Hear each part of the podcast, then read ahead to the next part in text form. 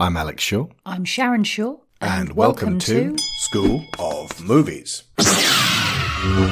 Transformers, Age of Extinction and The Last Night.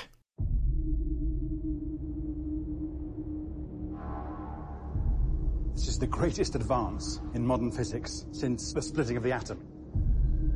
A rare metal, molecularly unstable,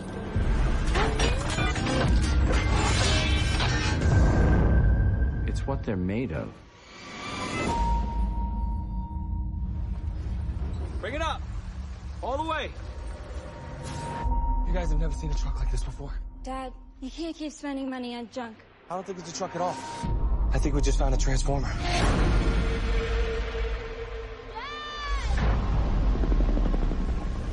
gonna ask you this once. Where is Optimus Prime?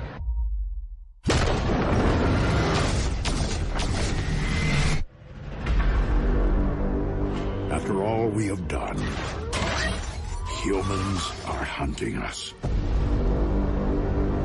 But I fear we are all targets now. What is that? Who sent you here?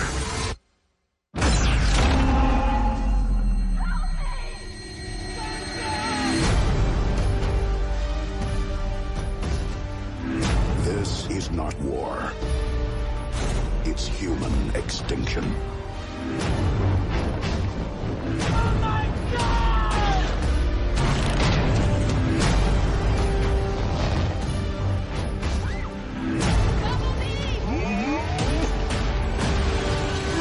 How many more of my kind must be sacrificed? Gotta have faith, Prime. Maybe not in who we are, and who we can be. I'm not leaving my dad.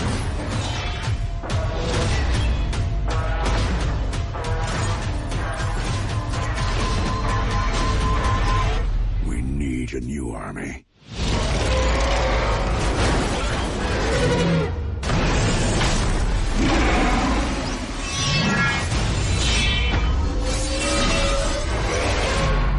Deep discussion and entertaining analysis of movies, games, and media culture. Welcome to the Digital Drift.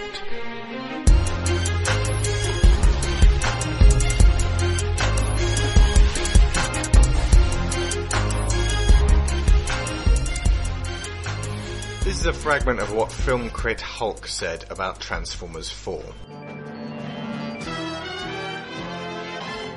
So there's this part in Transformers Age of Extinction where the Autobots suddenly encounter a super-literal vagina dentata alien that's just hanging out in a cage. There's no reason for this to be happening on any level. It's just clearly stuck in for some motivational reason. But please understand that the reveal of the alien's vagina dentataness is not some placid cinematic moment, but instead highly emphasized. This is clear, this is overt. So then the fat Autobot, one of the good guys by the way, is so revolted by this image that it tells this way too clear vagina symbol that it is too ugly to live. Then the vagina gets some slime on him and the fat Autobot collapses on the ground and thinks he's burning. But then the fat Autobot just realizes it's just shiz, so he calls the vagina symbol bitch and shoots her dead. This literally happened. This literally happened in a movie that is ostensibly aimed at young kids and posturing the heroism of good guys. Hulk sat in that theatre and just kept thinking about that moment over and over and over again. How does something like this happen? An Autobot just killed a caged vagina for being that very thing. How does a studio film produce a moment like this? It's not like this is a vacuum. There was likely an entire team of people who probably spent a whole month animating that scene. Right? It's not like it's just Michael Bay's scrawled inept fanfiction wherein all his psychosexual issues come to the forefront without a filter. But the truth is that that's exactly what this is like, and either no one noticed or no one spoke up, or if they did speak up they were simply overruled. This went through every level, and thus we are privy to a super on-the-nose scene where you can peek into Michael Bay's oh-so-literal fear of vaginas. This happened. But this always happens. Every time Hulk sees a Michael Bay movie, Hulk is reminded that he does these kinds of things. Which perhaps in a sad way constantly reminds Hulk that he is one of the most weirdly fascinating filmmakers on the planet. Please don't mistake that for a statement implying his films are worth seeing or are actively fascinating to watch. No, they're overlong, boring slogfests that spew so much hateful, sexist, homophobic and racist garbage, all under the pretense of that winking, "This is the way it should be," brand of humor that makes you want to go out into the lobby and reconcile your humanity for a while. Which just makes the idea that he's insanely popular all the more troubling. But yeah, after you comb through the drudgery of the experience and its popular reception, one that is probably as close as you can come to staring into the void, then you can actually stand back and calmly appraise the ways his sociopathic view of the universe manifests on screen. There's a lot more to that. I recommend you read it. Funnily enough, we did this whole podcast before I read that, and there's a lot of stuff about Michael Bay basically not understanding how people work that seems to corroborate everything that we've been saying for these past few movies. Oh, and one more thing to corroborate the idea that the Transformers make us sad, and that's one of the major reasons why we love them. You ever notice how the Autobot symbol is crying?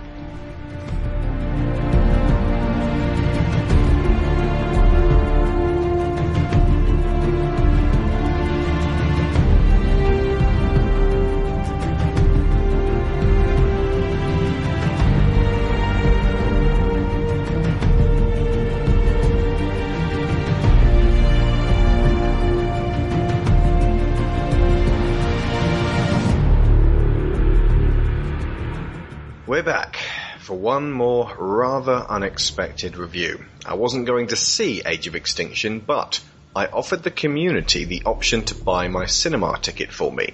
That way I wouldn't have to directly feed the beast. A fellow named Eric Caron made the donation, so you can thank him for the existence of this episode. Yes, the studio and Bay still get a bit of extra money, but it wasn't mine, and I can only assume Eric would have spent it on delicious frosty beer or Jaffa cakes anyway, so I can focus on what the movie was, and not what else I personally could have spent the cash on. We're going to try something new. Sharon, having not seen this, is going to be my Simon Mayo, and I will answer each and every one of her questions to give everyone an idea of what watching this movie is like. To get an overall assessment of your experience of watching the fourth instalment in the Bayformers saga, how did you feel going in and how did you feel coming out? That's a fair question. The idea being that, you know, did I go in going, oh, this is going to be crap, isn't it? Ugh. And then, of course, I didn't enjoy it because I wasn't prepared to enjoy it. Why would I go in to a movie hoping not to enjoy something? Uh, I actually, I went in going, there is a possibility that the people saying this is the best one yet are right, at least in terms of me. I'm not saying that every, anyone who, everyone who loved this film is wrong. Why would I say that? It's ridiculous. It's just a case of the, they and I don't see eye to eye on this matter at all. And that's fine. You know, different strokes for different folks. But I really can't see what they saw in this film. Uh, I went in going, oh, you know, might, might, might be good, might be a few bits, you know, worthy of note, might, might, may, might be the second best, maybe, might be the best, maybe it will be the best. I went in optimistic, as I almost always do. The last film that I actually saw in the cinema that I didn't want to see, let's work this one out, shall we? Okay. The last film that I really thought I wasn't going to like and went to the cinema and really didn't like was Constantine. What Co- goes around comes around. Co-starring Shia LaBeouf. Ah! So, yeah. Um, th- that's why this is a weird one, because basically after um, the Cineworld place, uh, mm-hmm. it was... Um, was it a Cineworld or was it something else? in Ashford? Uh, it was a U G C. Oh, in Ashford. Um, no, Ashford was a Cineworld, but this was before Cineworld had merged with U G C and yeah. started doing the cards. Because the one in Crawley had actually been a U G C when we were doing the cards. That's so right. So Cineworld yeah. in Ashford, so we had to start paying. So you had to then be choosy about what you go to see, because, you know, why would you go to see something that's not great? So, you know, you're... you're after that, basically, I've been sort of, you know, only paying to this. So this basically, uh, the reason I'm going into this is because now that I live very close to a cinema and can organize this kind of thing, it means that the, the, the gates have been opened. You guys can say, Alex, we really want you to go and see Maleficent, and I can go and see it. You know. That's a dangerous statement to make. You know what? If I can, I will. I'll put it like that. And if I, if I, if I can't see it on the cheap days, today was a cheap day. I, you know, Mondays and Tuesdays I can do it for six pounds. Normally it's seven pounds eighty. If anyone wants to throw me the cash for a ticket, I will go see whatever is on my local uh, Odeon. Okay, that that is my promise to you guys. I will reserve the right to say no on certain things. But, you know, if you, it's it's not like I'm not a jukebox. You can't just throw money at it and expect a show immediately. But you know, if it's worth talking about, then I'll talk about it. I was going to say, one presumes you're going to be reviewing all of these films. To make it worthwhile for the people uh, donating the money for it, even if it's just a small review on one of our upcoming Driftwood shows. Mm. Mm-hmm. Anyway, so at the beginning of the film, we got a Guardians of the Galaxy trailer, and it's that really boring Guardians of the Galaxy trailer. And I realised that that was the one that was created for the Transformers Age of Extinction audience. That's not to say that everyone who liked this film is a dull-witted simpleton, but that's what they think of you. That's what the people who who market Age of Extinction think of you, and that's why they sent in this really dull kind of, you know, it's we have to save the universe, no one else can, that kind of trailer. It's just, it's, it's really, it's it's everything that's happened in the Transformers films, only the Marvel cinematic universe is actually full of some really great humour, which um, Transformers never manage. So it's almost like they'd be throwing off their their uh, target audience by introducing the humour of the uh, more offbeat uh, Guardians of the Galaxy, the earlier trailers, trailer two and three. Yeah. Mm. Sorry, trailers one and two. Okay, so any questions? Well, you've kind of said how you felt going in. How did you feel coming out? You saw how I felt. I lay on the sofa and moaned. Yeah, I did. It sucked the, the life out of me. Did. It sucked the life and soul out of me. Just watching it, it was so exhausting and tedious. It, I left the cinema not like, not angry, not even really disappointed. I got, you know, what I, I expected, really, you know. It's like going to eat at a really shitty kebab shop. You know, you, it's, well, what do you expect this time around? You know, maybe it'll be good. Of course it's not going to be good. I knew it wasn't going to be good. That doesn't mean I didn't hope it would be good. What killed the dinosaurs, Sharon? If it wasn't Michael Bay. It was Michael Bay. Was it? Yeah. Uh, at the beginning of this film, we find out what killed the dinosaurs. The Ice Age! No, it was... Me- me- Megatron? Megatron. Awesome. It was some visitors from another planet. Here's the thing. They kind of introduced this other species of um, automated robot, but they never explain it. So, not, somebody Deceptic- came along and pushed a Decepticon up the bottom of a Tyrannosaurus Rex, and the result was Grimlock. I think this actually predates the whole Autobot-Decepticon split. Okay. Yeah. Um, they basically, they hit the Earth with a big thing called a seed, which basically covered the, uh, uh big chunks of the planet, uh, in an ore that later on gets referred to as, uh, Transformium. Really? And that Transformium did, which led to the death of the dinosaurs. Right, okay. Mind you, having said that, Cybertronium. Yeah. That that comes from Cybertron, because every mineral that's ever been found on Earth is not called earthium. Well, no, yeah, we've we've got earthium.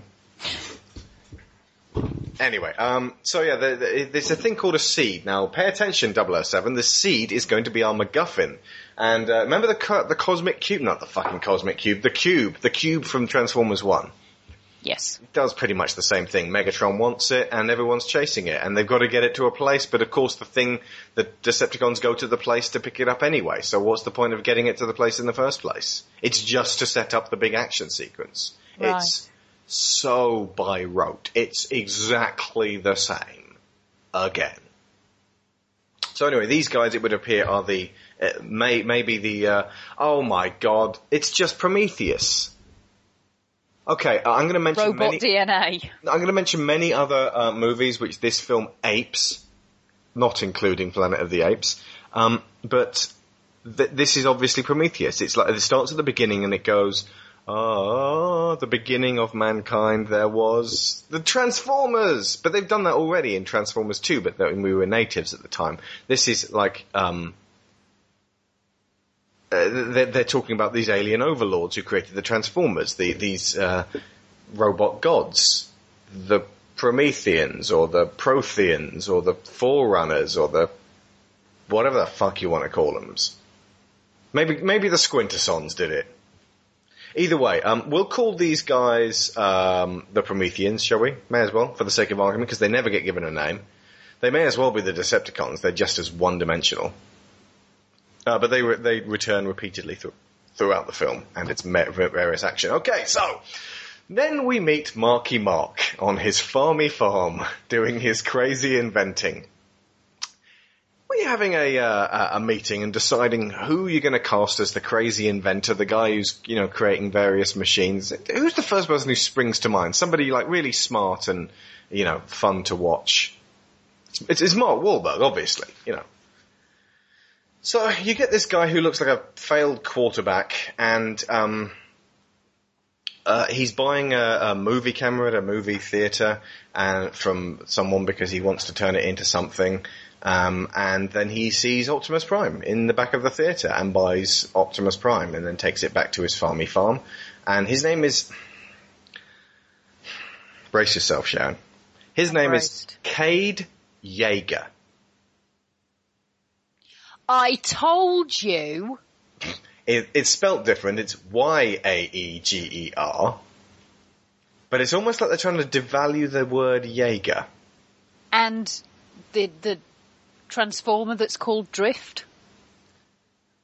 I, I'll, I'll talk about him in a bit. No, I know, but I said when I read that that they were having a pop at... Um, I don't even think Michael Bay Rim. has a pop. I don't even think he's that subtle.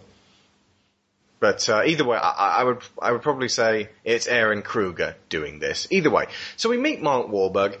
In all seriousness, much as I hate Mark Wahlberg and as dull and witless an on-screen presence he is, he's not annoying in the same way as Shia LaBeouf was. Okay. He basically traipses through this movie and he's Bruce Willis in Armageddon. You, you seen Armageddon? Yes. You know how Bruce Willis acted? Yes. It's that. Right. Maybe a bit less uh, hot-tempered. Does he chase Ben Affleck round a pipeline yes. with a bit of wood? Yes. More on that in a second. Um... He has a funny friend who looks a bit like Napoleon Dynamite, who says funny things and does funny stuff and gets a football in the face. And um, the, the, his farm is uh, for sale because he's behind on his rent payments. Um, and Marcy from uh, uh, Magnolia comes round, Cleo King, where, as a realtor showing some people the estate. And, uh, you know, fat people are funny, black people are funny, shouting fat black people are funny. And uh, it's, I'm amazed this scene actually only went on for a short while and uh, didn't actually involve her cussing and, and hollering. It's less racist than the first three. I was about to ask whether... how does he do on the racism and misogyny in it's this one? It's still racist. I mean, I, I don't want to put my hands together and go, you're only a bit racist this time. But really it is only a bit racist this time. It's only really a bit racist like, say, nineties Disney is a bit racist. Okay. Uh, That's a big drop-off from the, the twins in part two. See, I would say nineties Disney is racist in the sort of affectionately, culturally insensitive kind of way. Yeah. Well, then, then he's raised the bar. Okay, so he manages to be affectionately culturally insensitive. Yeah. And then we also meet Nicola Peltz as Tessa Yeager, his horrible daughter. Now, if you were sitting with me in the cinema, I imagine there were several points during this film when you would have gripped my arm in a kind of, oh, God, I, I, I fucking hate her, Alex, I hate her. Because this is a, I mean, again, to be fair, she's not really a horrible person. She's just somebody who has no business being in a Transformers movie. Both the actress, who's awful, she, if you guys remember, if you've all seen the Last Airbender movie, she was the girl who dressed up as and pretended to be Katara in that film. Hmm. She's not a bad person. I certainly don't think the actress is a bad person at heart. And the character is not a bad person at heart. But she's the kind of person that when the bullets start flying goes, ah! She reminded me most of Willie Scott in Temple of Doom, only without being funny. And she was never really supposed to be funny. Willie Scott's obviously meant to be pitched to be, she shouldn't be here. But this, it's more of a case of, you know, if you're a dad and your daughter's stuck in this situation, she's screaming and you've got to get her out of it. You know, that's what dads do, huh? huh? And Marky Mark's definitely there to appeal to the dads in the audience. If you're a dad and you haven't taught your daughter by the age of, what, sixteen? Well, here's the thing. She's sixteen. Mm-hmm. And Marky Mark has told her, you may not fuck anyone. You may not date anyone. We are a no-dating house. Rule number one, no dating, no dating till, till you graduate. graduate. Rule number two, no dating till you graduate. And I'm sure that in their own special way, they were trying to do the same thing throughout the film. The idea that he's being too harsh on her. You've got to f- let her f- be free to go and, you know, get her end away. She's sixteen years old. And he's like, I just worry about you because I had you uh, just before graduation. You were a mistake, but you were the... No, he doesn't... No, she says, oh, I was a mistake. And he goes, no, no, you were the best thing that ever happened to me. And, you know, he seems relatively heartfelt about that. But he's like, you just, you just must not have sex with anyone, ever. And it's really creepy because he kind of puts her vagina in a box. And it's like, no, this is mine. This is my pussy. You don't get to do anything with it. Okay. And every time she starts to sort of push against these boundaries, he's like, no, no, no, no. You get back in your room, little child. This, that's my pussy there. And it's really fucking creepy. Just, I mean, again, he's well-meaning. I'm sure Mark Wahlberg isn't as psychotic as some of this comes off as, but... Uh, mm, yeah, it's gone from leery shots of Megan Fox bending over a car to leery shots of Mark Wahlberg's daughter, but not quite as leery. And Mark Wahlberg pretty much looking at the camera going, hey, don't be looking at my daughter. Okay. We now weren't. If... Actually, uh, this I really wasn't. I don't find her even the remotest bit attractive. If they did not have, at some point, Marky Mark emerge from behind the screen and, like... threatened to punch people for looking at his daughter. My point was that if, as a father, you have allowed your daughter to get to sixteen years old and not taught her anything about how to deal with crisis situations other than get behind me, then you fucked up. Maybe so. Um, it, it's basically exactly the same as uh, Armageddon, only um, Liv Tyler was playing Grace as a young adult. Obviously, definitely of age, definitely old enough to be making her own decisions. And Liv Tyler has an on-screen presence. Liv Tyler has a fire inside her. And ultimately, you know, Ben Affleck, like the guy in this, is a, is a relatively likable guy. And you're kind of supposed to be on their side and, and uh, see the dad as being, a, you know, way too protective. But here's the thing. It keeps coming back throughout the movie over and over again. It's not like it's at the beginning and then later on, you know, like he reprises it once and goes, yeah, you just keep away from my daughter. You know, we got this thing going on. Every conversation between him and his daughter is about her keeping her pussy in her pants. Yeah. So male obsession with the sexual organs of females. Still not abated. Marvellous. Still there. Marvellous. Um, so if you're not attempting to tap them, then you're owning them in yeah. some other capacity. I mean, uh, this can be done funny. This can be done right. Ten Things I Hate About You is exactly how to do it funny and right. Uh, and ultimately the dad learns at the end, you know, that maybe uh, you have to meet Heath Ledger. Now, unfortunately, we can't. Nobody can ever do that again. Yeah. But yeah, at the end of Ten Things, he actually sits down and has a conversation with Kat that makes it apparent why he's been so overprotective of them all this time. Um, and he's honest about his standpoint in all of this.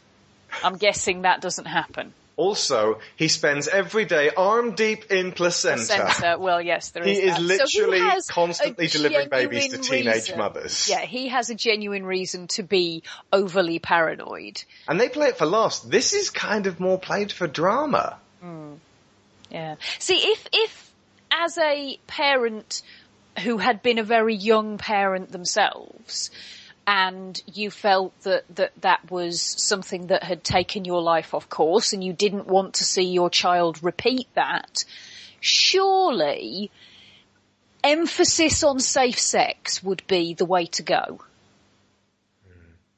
You're sixteen, right, let's get you down the G P and, and you know, would you like to go on the pill? But or I, something I along then, those Then lines. There's no tension because they've got to give this guy something to relate to with his daughter. And Aaron Kruger is a very half-witted screenwriter. He can't really string a character together, so he has to give him one thing. This is Marky Mark's one thing. He likes inventing and he likes obsessing about his daughter's genitals. Ugh. And he hasn't manufactured a chastity belt yet? No. You'll wear the belly. Bring it up. All the way. A truck? Dad, please tell me you didn't spend our money on it. Oh, no, don't worry, he did. He spent my money, one hundred fifty bucks of it. Yeah, as in advance on your regular paycheck. What regular paycheck? Which you will get back. When? Never. We're broke. I knew it. Sweetheart. Could you please not drive a wedge between employer and employee? Hold on, I thought we were partners. Look, I came up short, okay? I had to buy her a prom dress. You want me to deny her a prom dress? Might as well. You denied her a prom date. No, I offered to take her and chaperone. Nobody wants to go to the dance with their dad. It's weird.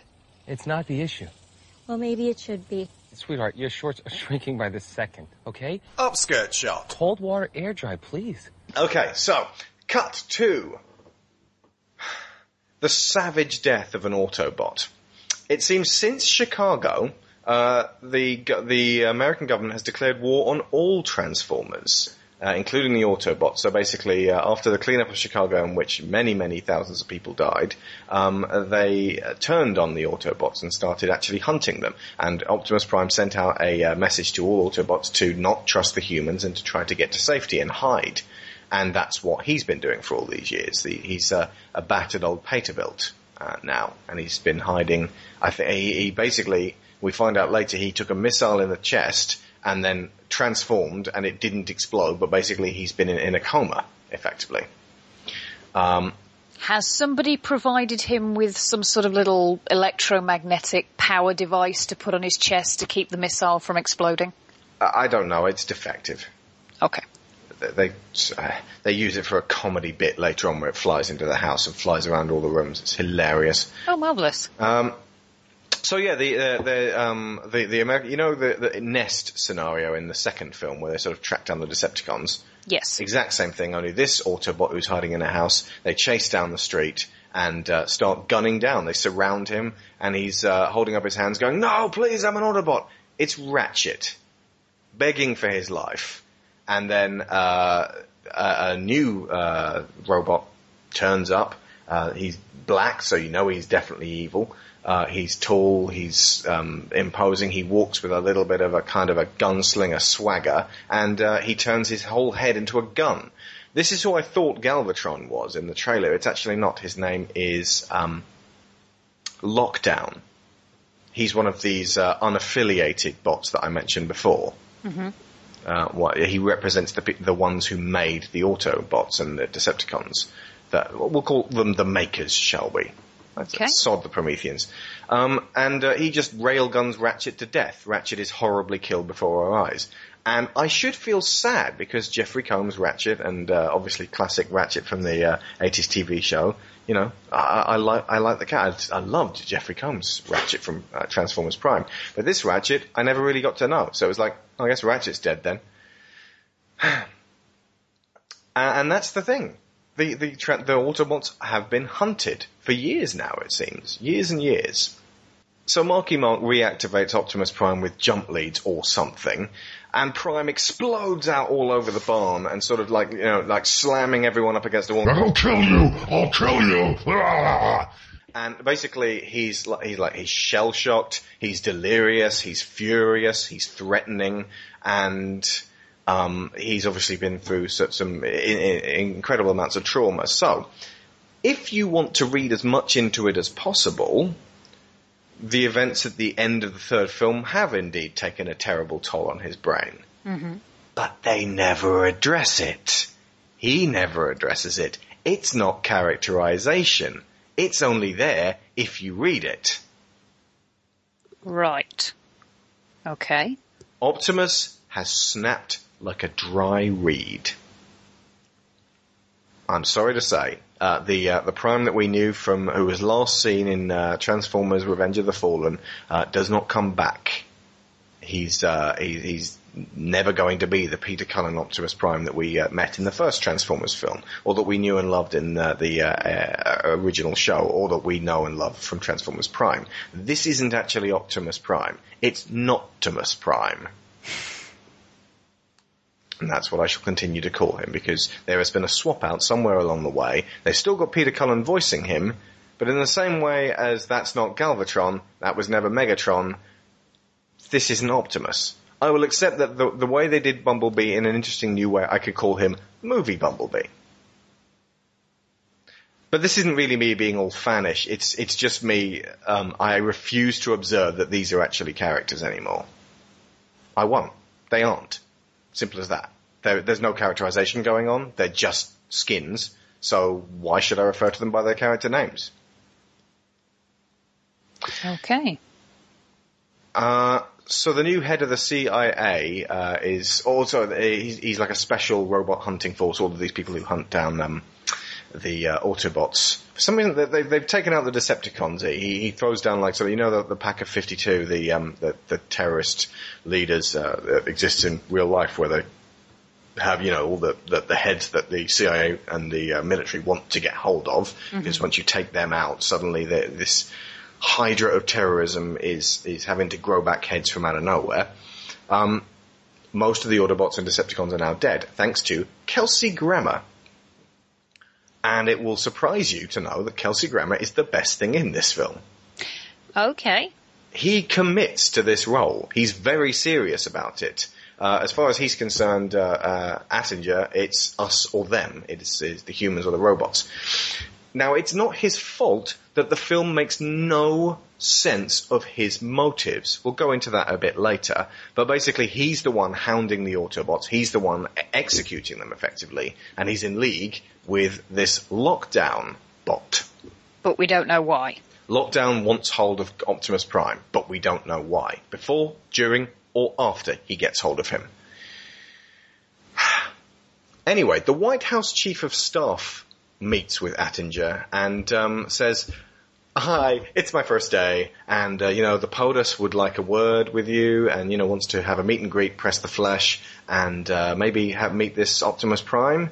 And uh, Attinger fills him in and says, "No, the Autobots are being hunted now." It's like twenty-two minutes into the film. We've seen, it is manifestly so, we've seen Ratchet shot to pieces. We've seen posters of Bumblebee with the word hate above them in, like, the most, like, you couldn't actually publish this kind of propaganda in the twenty-first century America. It doesn't work like that. You can't just put Bumblebee's face and then hate in red above it. That doesn't say anything. That actually raises a lot more questions about what your government is trying to say. Especially if the President of the United States appears not to know that this is what's being said. Well, the Chief of Staff, I, I honestly wanted to get Leo McGarry sat beside me, John Spencer, even John Spencer, who acts, acted as the Chief of Staff, and say, could this man ever have got the position of White House Chief of Staff? He doesn't know anything. And you know that bit in uh, The Rock where uh, a, a young guy questions Hummel, and uh, Hummel says, "I was cutting throats in uh, Laos and southern China before you were out of high school."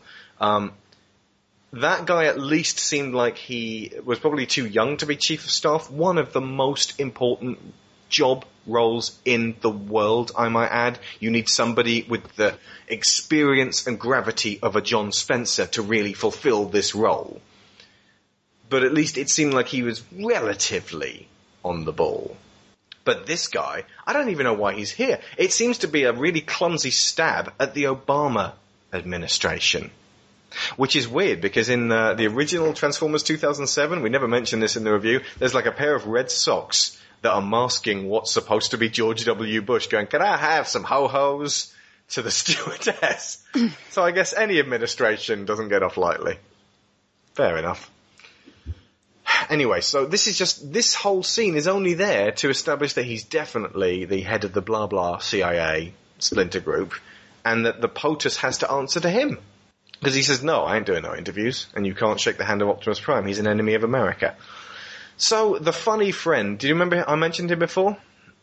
Ye- oh, the one who looks like Napoleon Dynamite. Yeah, the one who right. looks like Napoleon Dynamite. It's like, "Ugh, whoa, cool, totally kick ass."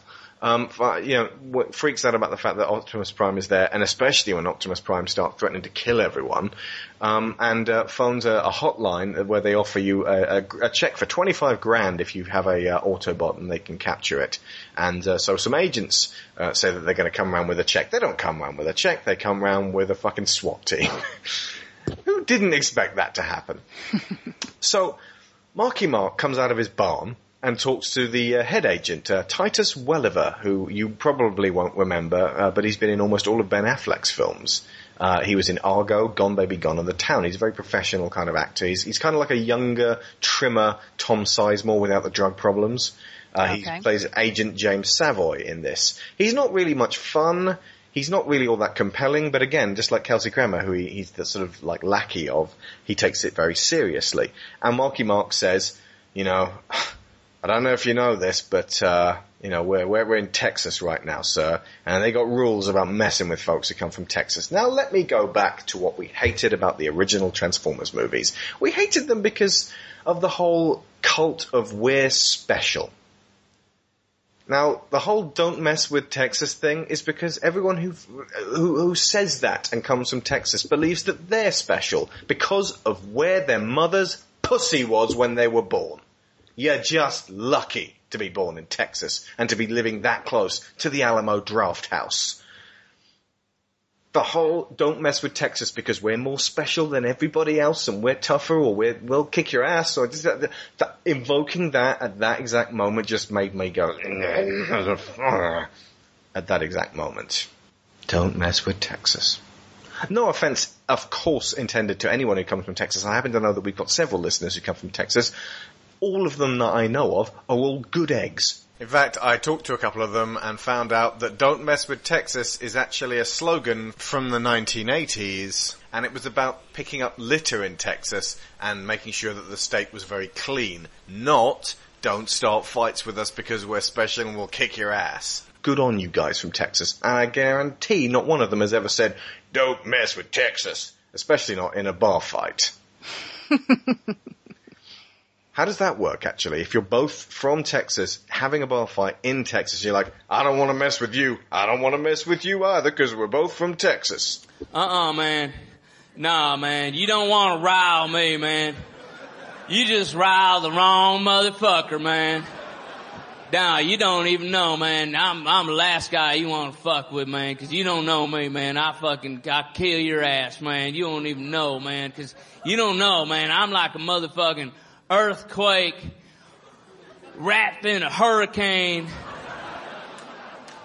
nestled in a box of tsunamis, man. You that's what I am, man. I'm fucking kick your ass. I'm like a motherfucking natural disaster times triplicate, man. Fucking waiting to kick your ass. You don't even know, man, because I'm trained in super secret martial arts, man. Shit, I can't even tell you, man. I had to live underwater for a year, man, learn this shit. I can't even avow any of this stuff. I got tricks. I know fucking forty-three ways to kill you with a pimento, my man, so don't fuck with me. You don't want to fuck with me because I know super ninja shit, man. Like, right now, I just turned invisible. You didn't even know that. I just turned invisible, man. You see, you looking at me because you hear my voice saying that's that. But I just turned invisible. You think you see me, but I just put all my visibility onto you, so you double visible now. What you gonna do, motherfucker? You can run. You can't hide, man. I'll fucking find your ass because you're fucking double visible. I'm invisible. So fucking that negates itself, man. So we both disappear. How about that shit, man? You don't even know, man. I'm fucking... I, I know super secret way to fucking, I just take my eyelash, man, take my eyelash, go, beep, you know, and then you fucking put in your eye and you fucking dead, man. You dead for an hour. You don't even know it, man. You've been walking around thinking you alive, but you've been dead for an hour, man, going, hey, man, this jukebox, okay, I'm gonna play some Mozart, Martin, Daredevil, you know, whatever, man. You don't even know, man. You dead. I'm laughing at you, man, all invisible and shit, just laughing at you. Man, cause I'm, you open up the wrong motherfucking can of worms, bitch. You open up the wrong can of worms, man, cause this This is you going, oh, man, what's this can of worms? I'm going to try this can of worms out, man. See what's up in here, man. And you just looking at, look at that. That ain't nothing but stupid little can of worms. What's that about? I don't give a shit about that little can of worms. Then when your back's turned, all them worms climb up on top of each other, form one big worm, and, and kill you with this worm-like voracity. That's what it, that's what it is. Anyway. Optimus Prime, on listening to this, it's like the bit with the Jew hunter at the beginning of Inglourious Bastards, only done really shit. Listens to this agent, basically throws the girl to the ground, puts a gun to her head and goes, I'm going to shoot her. And, and Marky Mark's like, no, don't shoot my daughter. And it's like, mm, this is still a P G thirteen. Yep, okay, well, that's fair enough. I'm going to shoot her in the head. Going to shoot her in the head. Once again, government agents acting way outside their jurisdiction, or like this fictional jurisdiction they're given. Again, not saying this doesn't happen, but if we ever see a government agent acting within their jurisdiction in one of these Transformers movies, I will be very surprised. And Optimus Prime bursts out of the barn. There's a big fucking shootout. Uh, the, uh, the the awesome-looking Lamborghini that uh, Lockdown transforms into draws up, and it's like, oh my god, there's going to be a big fight. I don't care at all. And then um, Marky Mark and his... Uh, um, the funny friend and daughter jump into the rally car that's just pulled up outside their house, and it turns out to be the daughter's boyfriend who just happened to be driving by or something. Maybe he came by to see her. I don't know. He's called Shane Dyson. He's played by Jack Reynor, who apparently uh, was picked for this role because he was in, I believe it was a film called What Richard Did. And basically, you know, he's a decent actor, and he is the only person who manages to get out of this movie Um, from the Goody team, not seeming like an absolute prick.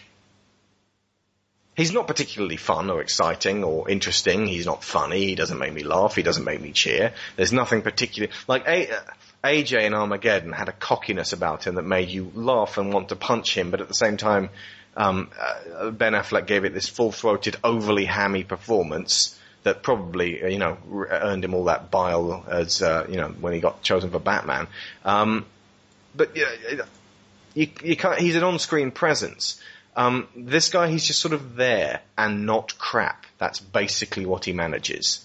So there's a big car chase. They they drive through the fields, they drive through the town, they drive down the roads, they drive over the roads, they drive through the car parking lot. There's a big car jump, and the editing suddenly goes completely fucking to pot. And I, The editing's not particularly fantastic anyway, but there are definitely some points throughout the film where you're like, hang on a second, did I miss some in-between frames here? Because, some, like, you know, Optimus is driving down the road now because he got away from the agents, uh, and Lockdown is also in pursuit along a different road, and then um, it cuts to a point where uh, the, the goodies are driving in their car, they round a corner of a building, and it's sort of, sort of a wide shot, and Optimus and Lockdown are climbing over the roofs in the middle of a fight. You're like, hang on a second, neither of them turned up and transformed. There was no establishing shot that these guys met, transformed, acknowledged each other, and then engaged in combat. They're already fighting. When did this fucking happen? And then there's a uh, other moment later on where... Um, Marky Mark and company are dropped down by a helicopter, or at least they they, they seem to be, because the, helic- the, the spaceship thing turns up, and then in the next scene they're on a roof talking to some people, but you never actually see, because they're too focused on the fact that the spaceship crashes, the the joining few frames where Marky Mark and company get out of the spaceship and onto the roof. It's all the establishing, not as important as the money shots. I would say, but it's the establishing that makes the money shots worth anything. But if he knew this, we wouldn't have got so irate at Transformers two and three. Well, that's the thing. Everyone compliments Michael Bay on his technical abilities. Oh, he's really good at composing a shot. He's really good at shoot filming, uh, you know, a scene. He's he makes it really very kinetic and very arresting. You know, it's a rubbish film, but you got to admit it's fantastic to look at.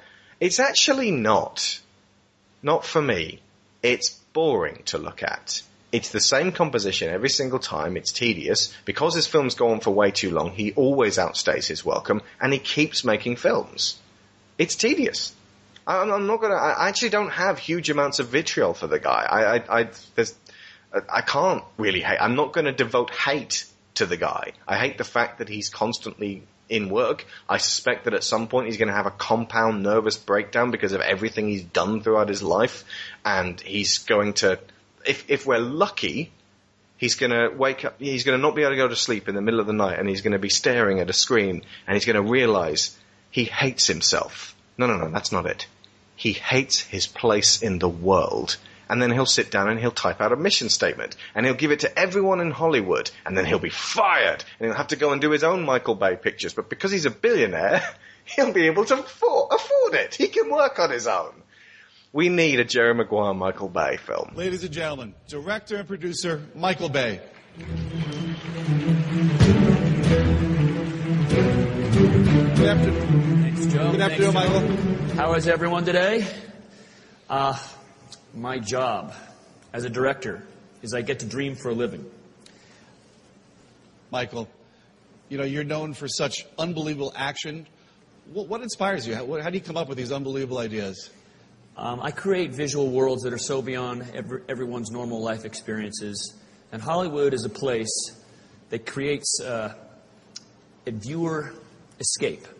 And um, what I try to do is, I, as a director, I try to... Ah, the type is all off, sorry, but I'll just wing this. Tell us what you think. Yeah, we'll just we'll, we'll wing it right now. Um, I take I try to take people on an emotional ride. And um, the curve, how does it? Uh, how do you think it's going to impact uh, how viewers experience your movies? Excuse me, I'm sorry. I'm sorry. Okay, ladies and gentlemen, let's thank Michael Bay for joining us.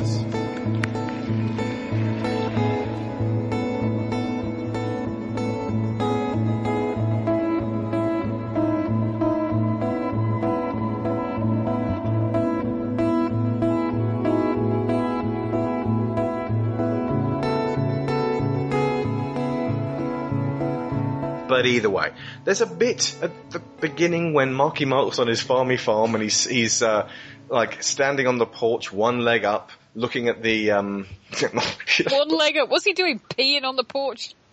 That would be something. No, I'd like, like he's taken a knee to the uh, the side of the porch, so he's sort of staring out across the fields, and like the the camera's sort of moving sideways, and you sort of you get to see a sweep of the fields, and the tree has fairy lights in it, and it's basically saying, you know what? He may be way overdue on his uh, debts, and he may be forfeiting this farm, and he may not be perfect, but this man has everything that everyone wants, which is a good old farm and good old honest American work. This is a film for rednecks. It's not as obnoxious as the Larry the Cable Guy movie. It's not a million miles off. There's a certain amount of snobs versus slobs going on. Anyway, it's a big car chase. At the end, remember I mentioned Lockdown was there? Mm-hmm. Um, he just totally fucking kills the funny guy.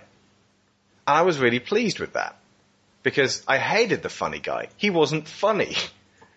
I was just like, oh, good. No more jokes from that guy. He sucks. And he, he that's terrible. You're supposed to go, oh, he was funny. He made me laugh. Oh, a person's been horribly killed. But all I could see him as was an addition to the movie that had just been subtracted. During the car chase, by the way, uh, Shane Dyson, the who's like a rally car driver, um, oh god, um, says, "Grab my stick and yank it hard" to um, the daughter, and Marky Mark goes, "Huh? What? Don't say that to my daughter!" And he says, "Sir, your daughter has the best hands in the business." Now, obviously, that was written to be horrible and leery and like, huh, huh, huh. But somehow Jack Reynor has enough dignity to be able to deliver the line totally straight. And it's actually like, well, you could read into that a, a double entendre, but the way he said it actually seemed like he just meant to say that. It's almost like he's defying Aaron Kruger's shitty smut and the way that... that it's almost like that kind of humor's trying to infiltrate the movie, and he's like, okay, I'll say it, but I ain't going to commit to that, okay? I'm not going to sort of leer at her and go, grab my stick. Ugh. He retains his humanity. But basically what he means is, you know, give me a good old wank off, and, uh, you know, whether you like it or not, Pops, this girl has been greasing poles. Anyway, uh, what he means is pull the handbrake and I'll do a handbrake turn, and then, uh, as it turns out, like, she's the um, navigator in his rally car thing. Do you know what I would be totally fucking freaked out by? Lyra being a navigator in a rally car circuit and not telling me. I think the sex angle would probably be less of a, of a thing for me, you know, because... Well, if you look purely at the odds, the sex chance of at is least less injury. Likely to kill you. I don't know. I don't know what the stats are, but, like, the whole fact that she's going behind her father's back... But, you know, he's just such a hard ass about the whole sex thing. I can't, I can't fucking blame her for at least having to carve out, uh, she is just waiting, waiting for the moment she graduates so she can get the fuck away from him. She can't stand this guy. And because she can't stand this guy, we can't stand her. Cause she just, she's so petulant and whiny the whole time. Dad, you can't run my life for me. It's like, oh my God. Could you drop this girl off by the side of the road, please? She doesn't belong in this movie. Don't kill her. Don't incinerate her. Just leave her somewhere. But she's there the whole time. So the funny guy buys it. Um, I'll mention the awful editing. The awful score.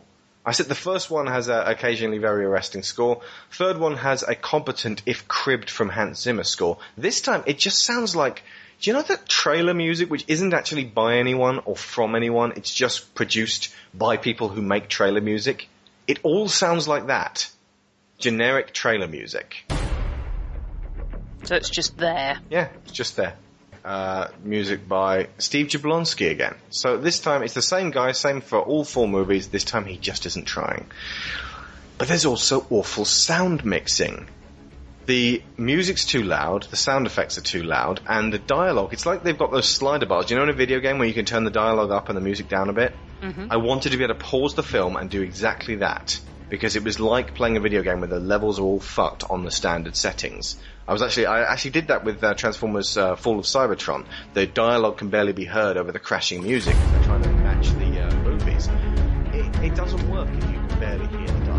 Not a Paul Thomas Anderson film. They're not establishing mood through music and giving you a lot of acting behind the screen. It's fucking robots talking. You need, and especially if they're talking about MacGuffins, you kind of need to hear what they're saying. And if you can't, it just becomes a I don't care anymore situation. I don't care why they want this thing, because all I'm going to get is crashing loud music. So again, that, back to the whole idea of all Michael Michael Bay. At least he's great on a technical scale. He's not. If he watches through this movie and goes, yep, that's all fine, that's great, I assume maybe it's it's fine for the masses and they don't care and they have no standards. But for me, I like to hear what's being said. Just a little thing. I can't even stick on the subtitles. Had you had that option, would that have been... would it have helped? Not really. I mean, I suppose a bit. I might have put the subtitles on and rewound and, and, and like, if, if, if, it, if it felt like something important was being said. Oh, dear. It, so basically the way to enjoy this film is to learn sign language and then go to a version that's got the sign language interpreter. Yeah. Mark Ryan, particularly, is Lockdown. Um, he, he's, uh, he played Jetfire in uh, the second film. Um, he's uh, done a lot of sort of voice acting type stuff. Um, he's unintelligible. I can't hear a fucking word he says. And he, he's doing it in a British way again, but because... Maybe it's because he has a very kind of bassy voice. You don't get the sharp consonants, so it just sounds like... You know how everyone was complaining that you couldn't hear what Bane was saying? Mm. In every scenario where Bane was speaking, everything else was very quiet and Bane was very loud. Or perhaps he's wondering why you would shoot him up before throwing him out of a plane. It's like, even if you don't hear the exact words, they're so loud that you're like, you can replay it in your head and go, ah, that's basically what he said, and in context that makes sense. But if it's all just like, well, the music goes,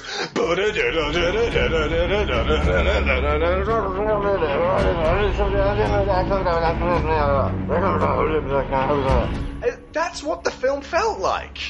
Shy Ronnie. No, because Shy Ronnie, actually, you can hear the uh, the whimpering, and there's no music playing over him. No Good one point. In the back can hear you. It's just more that the mixture and the cacophony of the various sound elements. It just it's a it's a it's a melange. It is it is an audio melange, and there is nothing distinct about it.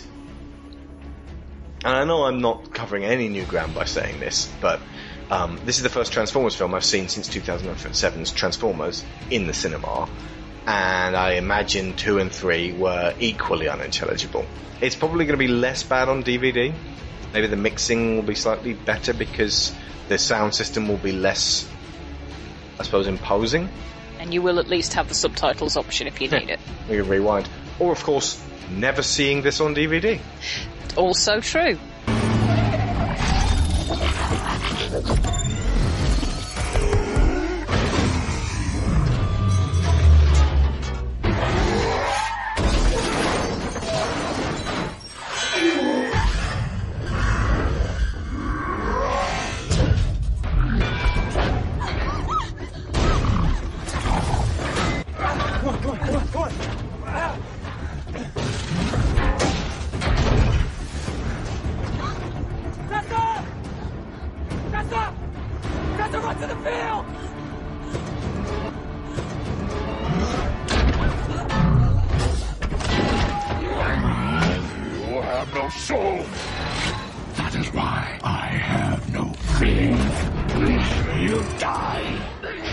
Humour. The humour. Does it, from what I described, does it sound worse or better than the humour in the first three? Um. Uh, it sounds. Well, you've already said that the the racism is kind of toned down a little bit, um, and. I, It sounds very targeted, and this was one of the things that frustrated me about the um, about two and three, was that they had an audience member in mind, and they were going straight for that audience member, and it was somebody that I have very little in common with, and it sounds like they've done the same thing again. It is less awful humour. Uh, I didn't laugh once. But I didn't get that feeling like, oh, God, stop, stop trying to be funny. It's, it's the opposite of funny. There was no moment like Deep Wang. There was no moment like the screaming fat black nerd in the first one. Okay. There was no moments like the twins. In fact, it didn't really be, seem to be playing as a comedy at all for most of it. There, there were moments, and there were certain actors, um, one of whom I'll come on to in a bit. The bits where they played you the human stuff was done for drama. It wasn't drama because I didn't give a fuck about any of them, but it was played for drama as opposed to played for laughs. Which, so yeah, ultimately, uh, you know, if, if if you try to play comedy for laughs and it's just the opposite of funny, you achieve precisely the opposite of what you set out to do. If you miss with drama, at least you're trying for something approaching humanity. Okay, yeah. yeah? I suppose, yeah, so, well done. um, you may have noticed I haven't discussed the Transformers yet. That's because they're barely fucking in it, at least as characters. Um, because that's really what the, the films come down to. They're, whenever the person writes their script, they put a little highlighter mark on all the pages which actually have Transformers in them, and they can only have fourteen highlighter pages. Because they can't afford it otherwise. Yeah. So once again, way too much focus on the humans. Yeah. Now, um, Ryan, who appeared on the uh, first episode, uh, the um, uh, the major Transformers fan, saw this, really liked it, said it was the best one so far. I, I don't understand how, but at least he liked it. So that is proof, at least, that smart people can still like this. Bob Chipman also thought this was the best one so far. Proof again, smart people can like this. It might just be me. But Ryan also said he could probably do with less of the kids in Transformers Prime. He, I, I convinced him to start watching a bit of Transformers Prime. I'm kind of boggled by the fact that anyone would say more extinction, less kids in Transformers Prime. Again, it's just a case of not seeing eye to eye, I suppose. But um, it made me think that The kids in Transformers Prime are, in almost every situation, directly interacting with the Autobots. They are there for the Autobots to discuss their situation with, to contextualize it for humans. That's what the humans should be in the Transformers movie. There, there should always be Autobots there. There should always be an Autobot situation there. And th- there's got to be a way to get the Autobots less expensive so that you can characterize them. These Transformers movies aren't actually about the Transformers. They're about how humans deal with Transformers. Yeah. Like Aliens films humans. that aren't about aliens but are in fact about how humans deal with aliens. And by aliens, by the way, I don't mean xenomorphs, aliens with a capital A. But... You're talking Independence Day here? Yeah. To a degree, kind of, it has more in common with Independence Day than it has with uh, the original Transformers. Yeah, but you can only do that so many times before it's like, well, yes, we've seen the the brave band of humans save the world before. We'd like to see something different, please. Hmm. Uh, yeah, I mean, this was the reboot. This was their chance to really change up the formula. It's the same thing. It's the same thing with less really obnoxious humour stuck into it. But why would they change the formula? As we have discussed, yeah. one point one billion says there is no reason for them to change the Gives formula at this stage. Yeah. The only way that we can do it is to starve them. And we we can't, ultimately, because uh, everyone else will be feeding them. That's why I was really morally opposed to even going to see this at all. But I kind of, you know, I orchestrated, I managed to get it done in a way that I, I can at least live with. Um, cut to Stanley Tucci as Wicked Tony Stark. Joshua Joyce. Yeah, there's an Iron Man in this. He's not, he doesn't have a, a suit of armor, but he is an industrialist who wants to change the world and make it technically a better place, but he is kind of wicked about it. He made himself a Galvatron out of bits of Megatron and Sentinel Prime. He owns Stark Tech in uh, the Transformers universe, and they've made him a Galvatron.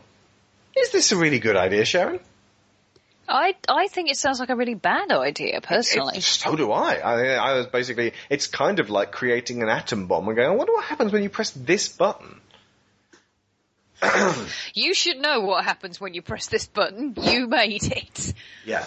Well, that's the thing. They unleash Galvatron to take down uh, Optimus later on, and they're like, hang on, he's doing stuff on his own. This isn't supposed to happen. He's totally off the leash. Maybe we've made a grave mistake. You think? Stanley Tucci's character is A, the only character with anything approaching an arc, if you don't count the fact that Marky Mark goes from really not liking the fact that uh, his daughter wants to have things put in her vagina to being okay with the fact that his daughter wants to have things put in her vagina.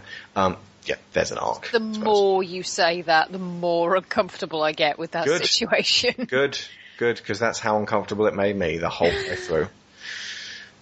She, she, anyway, um, uh, yeah, but uh, Tucci basically goes from being this sort of sneering smug, so Tony Stark at the beginning of Iron Man one, to being this kind of, you know, I was just trying to, to, to help people, help the world, give everyone their own Transformer. Everyone who had a billion dollars, of course. He, he basically ends up on the hero's side and sort of going with them. And he's, he's Stanley Tucci, so he's got full of like little esoteric uh, bits of humor and bits which were clearly ad-lib because Aaron Kruger doesn't write that sort of stuff. So again, uh, uh, Tucci and Kelsey Grammer are respectively the only two actors who are A, either acting or entertaining or committing. I, I can't really count the guy who plays the boyfriend because he was just not shit. Okay. So yeah, he, he's made himself a Galvatron. They're trying to make Optimus Prime, but they're using bits of Megatron and Megatron's brainwaves, and astonishingly, it turns out looking and sounding exactly like Megatron. Voiced by Frank Welker at long freaking last. I got a problem with this, though. Um, Megatron is in the first film. He's spoken of, and then he turns up at the end for fourteen minutes. In the second film, he plays second fiddle to uh, Tony Todd's The Fallen. In the third film, he plays second fiddle to Leonard Nimoy's Sentinel Prime. In this fourth film, he plays second fiddle to Lockdown. They've turned Megatron into Starscream! Oh, yes, of course. He's become the sidekick. He's never the guy. It's never about him. Not that it ever should be. The way they handle him, there's no dimension to him anyway. Not that there was ever much dimension to Megatron anyway, but he was always a source of absolute fear in this. as Galvatron, who looks exactly like Megatron, I might add, and now sounds more like Megatron than he ever did. Uh, he he basically, uh, I'll mention this now, he's sort of there pushing forwards the ending, and then he sneaks away and goes, "I live to fight another day!" Having not fought or even really confronted Optimus Prime, except for that one bit in the middle. And it's like, it, it make more Megatron in the sequel, folks, only now he's Galvatron. I think even Stanley Tucci at some point says something like, "Make no mistake about it, he's Megatron. They've just given him a new coat of paint." Anyway, so the Autobots assemble. Five assholes. Two of them straight-out psychopaths. Optimus, as I've said before, does not ever grow out of this, like, "We will kill them all," kind of, like, you know, he's he's angry and twitchy, and he occasionally, like, uh, like looks sharply at um, Marky Mark and, uh, sorry, uh, Cade Yeager, and says, "You humans do blah, blah, blah, blah, blah." And he's, you know, he's really embittered now. So basically he's bitter and crazy.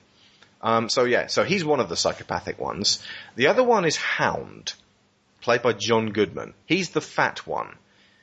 He's the blubberous R. Kelly in that he sort of wobbles around the screen, like, with sort of like fat guy wobble physics, like super exaggerated, and he points his gun at everyone, into everyone's face.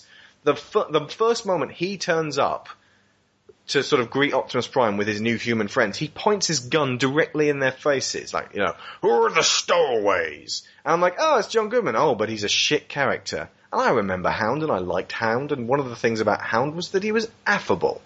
So again, he's not a character, he's not characterized in any other way than the grotesqueries that Aaron Kruger and Michael Bacon come up with.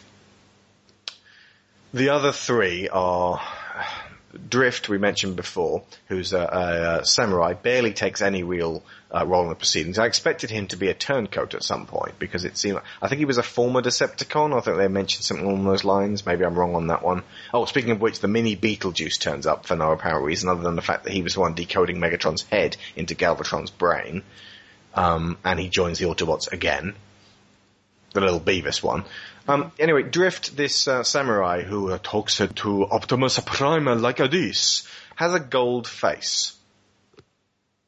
None of the other Autobots have gold faces. Do you know why he has a gold face? Why does he have a gold face? Because being an Asian stereotype, he has the oh no of yellow skin and extra slanty eyes. Oh my god! Round of applause, ladies and gentlemen. You've just come off culturally insensitive back into racist.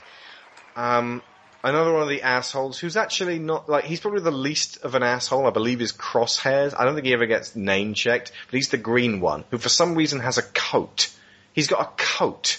Like a big metal flappy in the wind coat. Why does he have a coat? Because it looks cool. Okay, fair enough.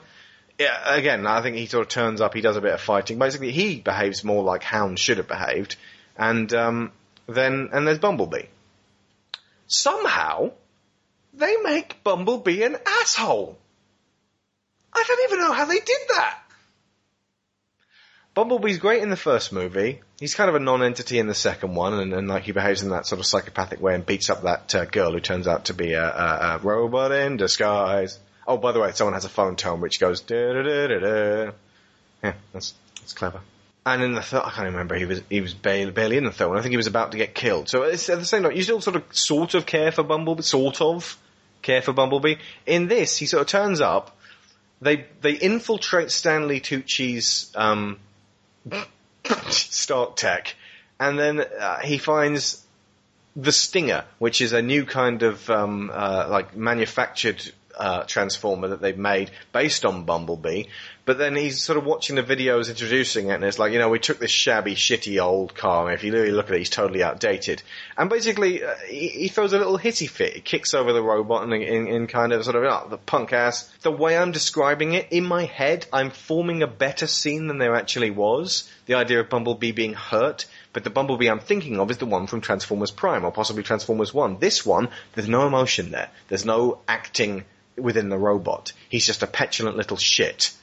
And at one point, um, uh, Marky Mark shouts at him, "Be, you know, calm down." And he, and he replies in John Goodman's voice, "I'm perfectly calm, dude."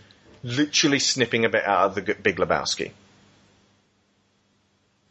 I got my back up.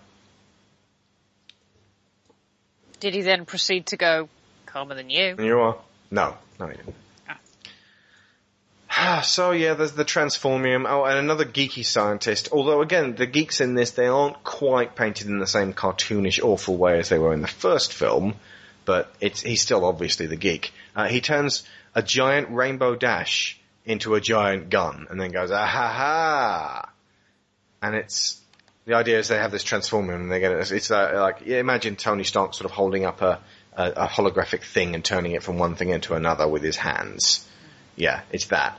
Uh, that could be a really clumsy stab at the bronies, going, look, bronies, would you put down fucking Hasbro's Rainbow Dash and pick up a gun? That's what real men need to hold. Ew. I could, I could be wrong. Maybe it was just a sneaky way of getting Rainbow Dash in and, and, and uh, pimping My Little Pony. But, um, yeah, I'm going to go ahead and say stab at the bronies. Because, you know, fuck the bronies. They should be buying Transformers toys. What does Hasbro care? What does Hasbro care? They're giving you money. They, they, the My Little Pony and Friendship is Magic communities, bronies and Pegasisters, keep that thing alive. You turn your nose up and give them the finger at your peril. That's not to say that I haven't met a couple of asshole bronies, but there you go. So yeah, Prime gets captured because Galvatron attacks him, and then the Screaming Girl gets captured at the same time, and she screams a lot. They get put onto a prison ship run by Lockdown, who, you know, the guy who turns his head into a gun. And this is when the plot comes out. Basically, he's been, you've seen it from early on, he's been working in cahoots with uh, Kelsey Grammer, um, the U S government. I don't get why the U S government suddenly decided the Autobots were evil and had to destroy them, and then these non-affiliated robotic life forms turned up and said, we want to hunt down Optimus Prime. And they went, yeah, all right, you come in with your giant death ship, because they've got a giant death ship, folks, uh, and uh, you say you want to work with us? Yeah, you work with us, and we'll we'll hunt down these Autobots who have obviously, manifestly been trying to protect us, and we'll help you kill them. I don't get the logic behind that. I don't get it. I get that, that that humans would want to rid the planet of bots. I don't get that they would shake hands with the devil they don't know to kill the devil they do. Or, frankly, to kill the angel they do. Because up until uh, three, Prime is actually a pretty stand-up guy, as are the rest of the Autobots. And even in three, they fucking save the asses of everyone in Chicago. It's the Dece- It's obviously the Decepticons. They're called Decepticons. But yeah, I, I don't I don't get the logic behind no more robotic life forms. It's us and them and these other robotic life forms. Either way, uh, on Lockdown's prison ship, apparently the Forerunners want Prime. They want Prime imprisoned, and he's going to take him back to the Forerunners. Uh, but Prime breaks out before they can. This is when uh, they break they, the other Transformer assholes break in, uh, and they, they do indeed go to that cage. There is a giant spider inside it, which opens up its enormous vagina dentata to... Uh, to gnash its teeth and uh, covers um, Hound in slime, and then he shoots it and calls it a bitch. Wonderful. Says it's too hideous to live. As I said earlier, just depressing as fuck. And then Marky Mark and Shaney Shane get hold of guns. They go to the armory. There's a load of swords and things. Prime later on takes one of these swords because, you know, why not? Why not give Optimus Prime an enormous sword? Then they, they shoot their way out, much like that bit in Star Trek. And then they get across back to the thing on the things, and then they get into the Autobots. But there's a, this is a whole... The, the bit goes on forever. I might add, it goes on and on and on. And this fucking ship, it's like a fun house, a really expensive fun house. It's not fun, but it's just full of things that go, yeah, at you. Um, I create visual worlds that are so beyond every, everyone's normal life experiences... So it's a broken funhouse. Then they all go to China for some reason, possibly because they've done uh, two deserts and two American cities, and they've done the forest for a big action sequence. Is, well, I'll go to China, make it all sun-kissed and exotic, and I imagine they'll go somewhere else of cultural relevance in the uh, the, the, the the fourth one, the the fifth one, maybe Japan, maybe Japan. And maybe the sixth one. Uh, maybe maybe their, their target audience would confuse Japan with China. And Joshua, played by Stanley Tucci, goes there too, because uh, he's worked out that there, there, there's a seed that gets taken off this prison ship, and the the uh, non-affiliated uh, robotic life forms want to get the seed back, and they want to... Oh, and Galvatron gets out, and he wants to get the seed as well, and he wants to detonate it in the biggest uh, human city. I think the city is Beijing. I could be wrong. Let me just check. Uh, oh, it is Beijing. Yeah, okay. I'm not bad with my uh, working out where places are. Um, there's a bit where Stanley Tucci, and he's got this Asian, either an assistant or a business associate or something like that, who looks a bit like Michelle Yeoh. They get on the back of a, uh, they get on a motorbike and they ride around doing that Tomorrow Never Dies stunt. And then they get stuck in a lift, and um, they get jumped by agents. And then this Michelle Yeoh type lady kicks their asses with kung fu. And then this other Chinese fellow who's in the lift also kicks their asses with kung fu. Which, while she explains it sort of, oh, yeah, I got trained that when I was in the police, it does rather make it seem like everybody Asian knows kung fu. But this is all marking time. This is all just extending this film to three hours long for no reason. It, there's no reason for it to be there. Um, then there's a bit from the Bourne Ultimatum where they're sort of jumping up and down all over the place on a, a, on a giant um, Chinese block of flats, and they're jumping through windows, and Marky Mark fights with that wicked agent who held a gun to his daughter's head earlier, and he kills him, throws him out the window. There's a, you know, the, this is missing that this shit just got real shot. Right. I never caught it, or if if anyone did, either that or the whole thing was of this shit just got real shot. But it, what it did have was, before the wicked agent went upstairs um, to fight with Marky Mark, um, there was a, a shot pretty much from below his feet. Like, the camera sort of panned in, and until he was practically standing on the lens. That's how low angle it was. Oh dear! Isn't the point to make the Transformers seem big, not the humans? You would think. In fact, we discussed this with Transformers Prime. The whole point of the humans being there should be to lend scale to the Transformers. Context. So they see us as small and we see them as big. Hmm. Hound got into a big fight and swearing and shooting and throwing stuff about. And I was like, oh God, oh God, Hound's going to die. Oh God, oh, he didn't die. Fuck. And he'll probably come back at a later date. I was so sad about that, because I hated the way they handled his character so badly. It was like Jazz. At least Jazz it was handled so badly, it was a relief when Megatron tore him in half. Um, then enter the Dinobots, for no reason at all. Op- Optimus goes back to the prison ship, breaks them all out, and then sort of walks back towards the five asshole Transformers with the Dinobots behind him and goes, "These are our new allies, and I shall fight with them." And then he sort of fights with Grimlock for a bit, and like, it's like... he's dodging axe blows, and then he like smashes Grimlock in the face, punches him down, and then Grimlock sort of like subservient and lies on the ground, and he gets onto his back, and Grimlock... Okay, I'm going to stop calling him Grimlock now. It's not Grimlock. It's a metal Tyrannosaurus Rex. These are metal dinosaurs. They're not the Dinobots. Dinobots, by their very definition, have some measure of personality, so have some sort of voice to them. As it turns out, Grimlock actually does appear to talk at one point, but it's when he transforms back into his human form, and he goes on the bridge. None of this, "Me, Grimlock, smash!" None of that personality that we all love and remember about Grimlock. He just goes, "Sorry, what?" These are not the Dinobots. So whenever anyone says... Transformers Age of Extinction, well, at least it had the Dinobots. No, it didn't. It did not have the Dinobots. It had metal dinosaurs. There is a difference. There is a big difference. The Dinobots, again, not exactly complex characters, but they were fun. These guys, you could digitally remove them from this cacophonic action sequence, and you wouldn't make any difference to the film. Aside from, obviously, uh, this one scene, Optimus would be fighting something invisible. But if you trimmed that scene out, because obviously it's only there to set up the Dinobots, then when Optimus Prime comes riding in on Grimlock, he may as well just be flying in or rolling in or jumping in or jump bounding in. The fact that there are metal dinosaurs trashing the street, it doesn't matter. It doesn't make any difference. It doesn't... Folks, stop your internal dialogue. It doesn't make any difference.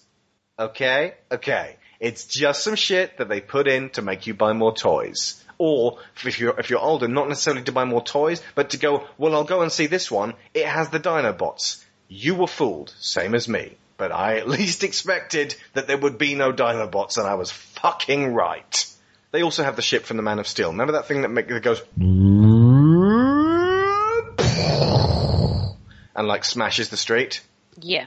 At this point, Lockdown decides, I'm going to attack Beijing for some reason. Maybe he wants the seed. I don't know. Uh, and Marky Mark and his hero team all get sort of like, their, their car starts rising up. It's like, oh my God, it's going to get pulled into the thing from Man of Steel. That thing's devastating. And of course it doesn't, and they don't die. I'm astonished. Because I actually thought they were going to... No, I didn't. They're the fucking heroes. What do you fucking think, folks? They can kill bots, but they can't kill humans. That's, that's how these things go. Okay? Unless the humans are bad. If the humans are bad, they can kill them. The humans are bad. So yeah, then lots of things explode. I was far too bored to care. And again, I, I return you to this whole, well, at least he's visually arresting. He's not visually arresting. It's just stuff happening. So stuff flying through the air. It's particle physics. And there's not even all that much physics to it. It's going in slow motion. There's bits flying everywhere. It's like there's a... There's a music video by Fatboy Slim called Gangster Trippin', with the one which is like, what we're doing with a Fatboy Slim and we're hip. And all it is is just diorama after diorama exploding in slow motion. Like they make a little doll's house and then they explode it. And there's like polystyrene chunks and bits of furniture flying everywhere. That lasts three and a half minutes. And at least you get to listen to Fatboy Slim. That's literally what the end sequence of all four of these fucking movies is. And Galvatron sneaks away for the sequel. And then Prime gets into a big fight with this Lockdown guy, and uh, he gets impaled like through his fucking matrix, although he has to call it a life spark uh, in his chest. Um, and um, because they used the matrix already in two and partly in three. And it wasn't this, it was a key to a something, the key of Vector Sigma. Um, And uh, Marky Mark, as I say, like it's a, an occurrence, Marky Mark saves him, and then uh, they, they use a, a fucking pickup truck to pull his, you know, the good old boys, American redneck fucking mobile, to pull out the uh, sword from the uh, Autobot. And then Kelsey Grammer's basically sort of like, after, this is after he's got into a, like a, a very physical confrontation with Stanley Tucci in his office, and sort of, you know, it is us or them, and like, I'm really committed to this. Um, he, he basically uh, is sort of like physically like holding, um, Marky Mark at gunpoint and saying, it's us or them, and uh, you chose them, not the humans. You fucking traitor to your race. And it's like, yeah, Kelsey Grammer's right. He's absolutely on the money. These things are death to our race. They need to be taken off the planet. Because even the good guy Autobots are assholes at best and sociopaths at worst. And as if to prove my point, uh, Optimus Prime shoots with his giant shotgun Kelsey Grammer, killing him dead. I, I think that's actually the first time an Autobot has killed a human in these films. And it had to be Optimus Prime. And it had to be Optimus Prime. Now, uh, when the other Autobots are being attacked, they are firing off their guns earlier in the film, so they probably clipped a few agents that were attacking them, but that's self-defense. And technically, Prime is protecting Marky Mark, who, by the way, didn't need protecting, and if he'd died, it would have been like, oh, yes, yes, he's not going to be back for the fifth and the sixth and the seventh and the eighth. But no, Marky Mark lived. And uh, Optimus Prime is now a murderer of humans as well as uh, as uh, robots. Oh, and uh, um, obviously Lockdown got killed. Obviously. Because, because of something. And then Optimus, as opposed to just saying, we pledge this to the stars. Do not attack planet Earth. You know, come to planet Earth. We will be protecting it. Optimus changes it up. He goes, you Autobots, protect this planet. I'm off to take the seed back to the people who made me. I'm coming for you.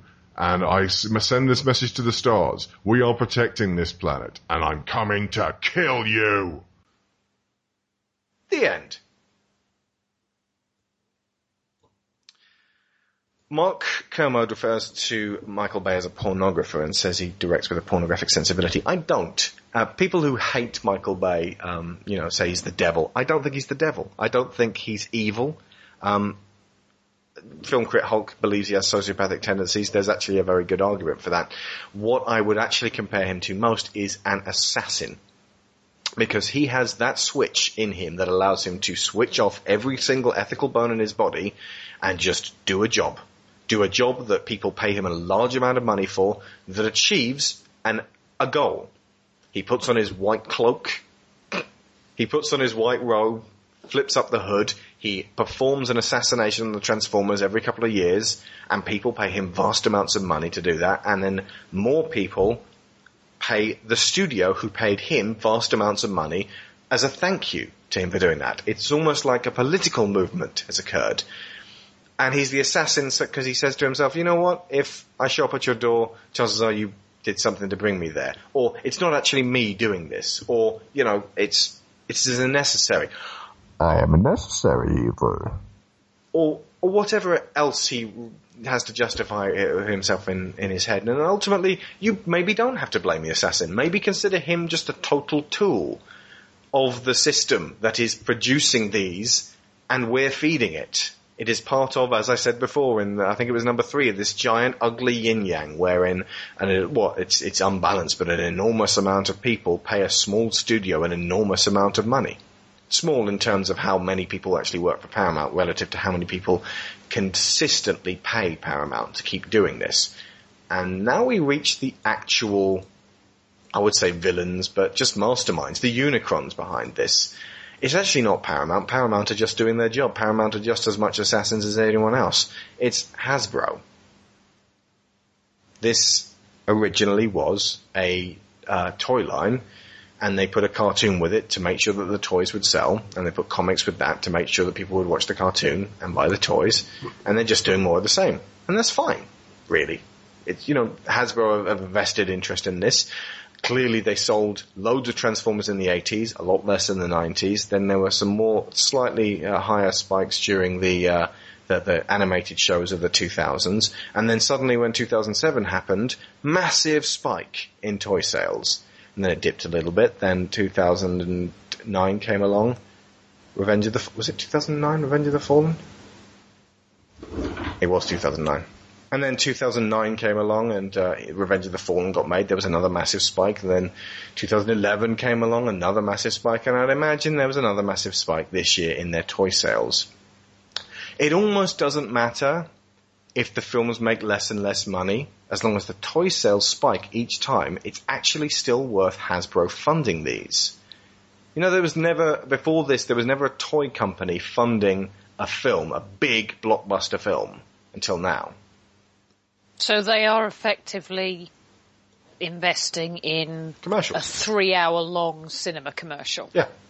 Which, again, it's it's fine, really. Because, you know, we, we, they, they, they bought commercials and airtime back in the day. It's the same process.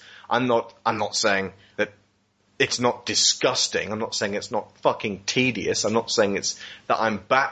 What I'm saying, I suppose, is I'm baffled that people like these films. I don't get it. What, you know, you like toy commercials. They're only about thirty seconds long. But this is three hours of tedium. And also, people tend to get a bit annoyed when somehow somebody cons them into paying to watch an advert. Yeah. It's what people said very much about the Lego movie, that it actually didn't feel like a toy commercial. That um, it by the end of it, they'd tried so hard not to make you want to buy the Lego kits and to actually go out and do your own thing, that I was kind of dying to buy the Lego kits. It's a very interesting way of doing it. And imagine a Transformers movie directed by Lord and Miller. My God, how wonderful that would be. And I do mean wonderful with a capital W. Oh well. The good. Potentially compelling core concept. I said potentially. That doesn't necessarily mean it's good, just that it started with a good idea. The Autobots are hunted. The Autobots are on the run. They were forsaken. Unfortunately, because they behaved like complete fucking assholes, I understand why they were forsaken. I don't understand why any human would want to actually harbour them. They're insane. Uh, another good point, Tucci and Grammer, respectively, having fun and committing to the roles. I don't think I've really talked about Tucci. Uh, it's difficult to really put uh, his performance into words. I suppose quirky would be the best way of putting it. He's uh, he delivers his lines with... Uh, um, he's fucking Stanley Tucci, you know. He's a master at what he does. And he's not bored. And he's a lot more watchable than John Turturro in the previous movies. Jack Reynor is not quite Megan Fox, but he is the least awful hero so far. He's not really the hero. Technically, Marky Mark is the hero, but he, I suppose he's there to fulfill the whole Shia LaBeouf thing. They just uh, they switch the focus onto the dad uh, who obviously the previous dad was there for comedy values and yucks, and that was about it. Mm. Well, he's the he's the handoff character, isn't he? If if your central character is a father who is concerned for the safety of his daughter, the only acceptable outcome is that he meets a young man who he feels confident in handing over the key to the vagina box to. And the last good point, it doesn't commit any major new sins if we don't count oppressive fatherhood. If we do count oppressive fatherhood, it does commit major new sins. I would say that counts. Because if you, if you're basically going from, as we said about the age range thing for the, the first movies, if you're basically going from the, uh, opp- uh well, you couldn't really call Shia LaBeouf oppressive, really, could you? But the, the, uh, leery boyfriend process as it moves up through the, uh, age brackets. He just seems like an overly hyperactive, yipping dog trying to constantly fuck his owner's leg. That's what those two girls seem like. His owner. Yeah. And in this, Marky Mark owns his daughter. Mm. Oh, that's much better. Which is better. Worse. Oh, that's much better. Calm down. Calm down. You know, at a time like this, the idea is to keep cool, not look cool, so why don't you lose the glasses? About a month ago, middle of the night, I thought I heard noises in my house. Is that you? What? Come on, no way. Don't lie to me, kid. You see that guy with the gun out there? There's so many guys with guns. Let's get out of the car and tell them we're about to break in and that's your idea, because I don't care. I'm old. I've already lived long enough. You have a really bad habit of having these conversations at the wrong time, man. You want to come clean to you? You want me to make a mess? Sir, can I talk to you for a second, please? It was me, it was me, it was me, it was me.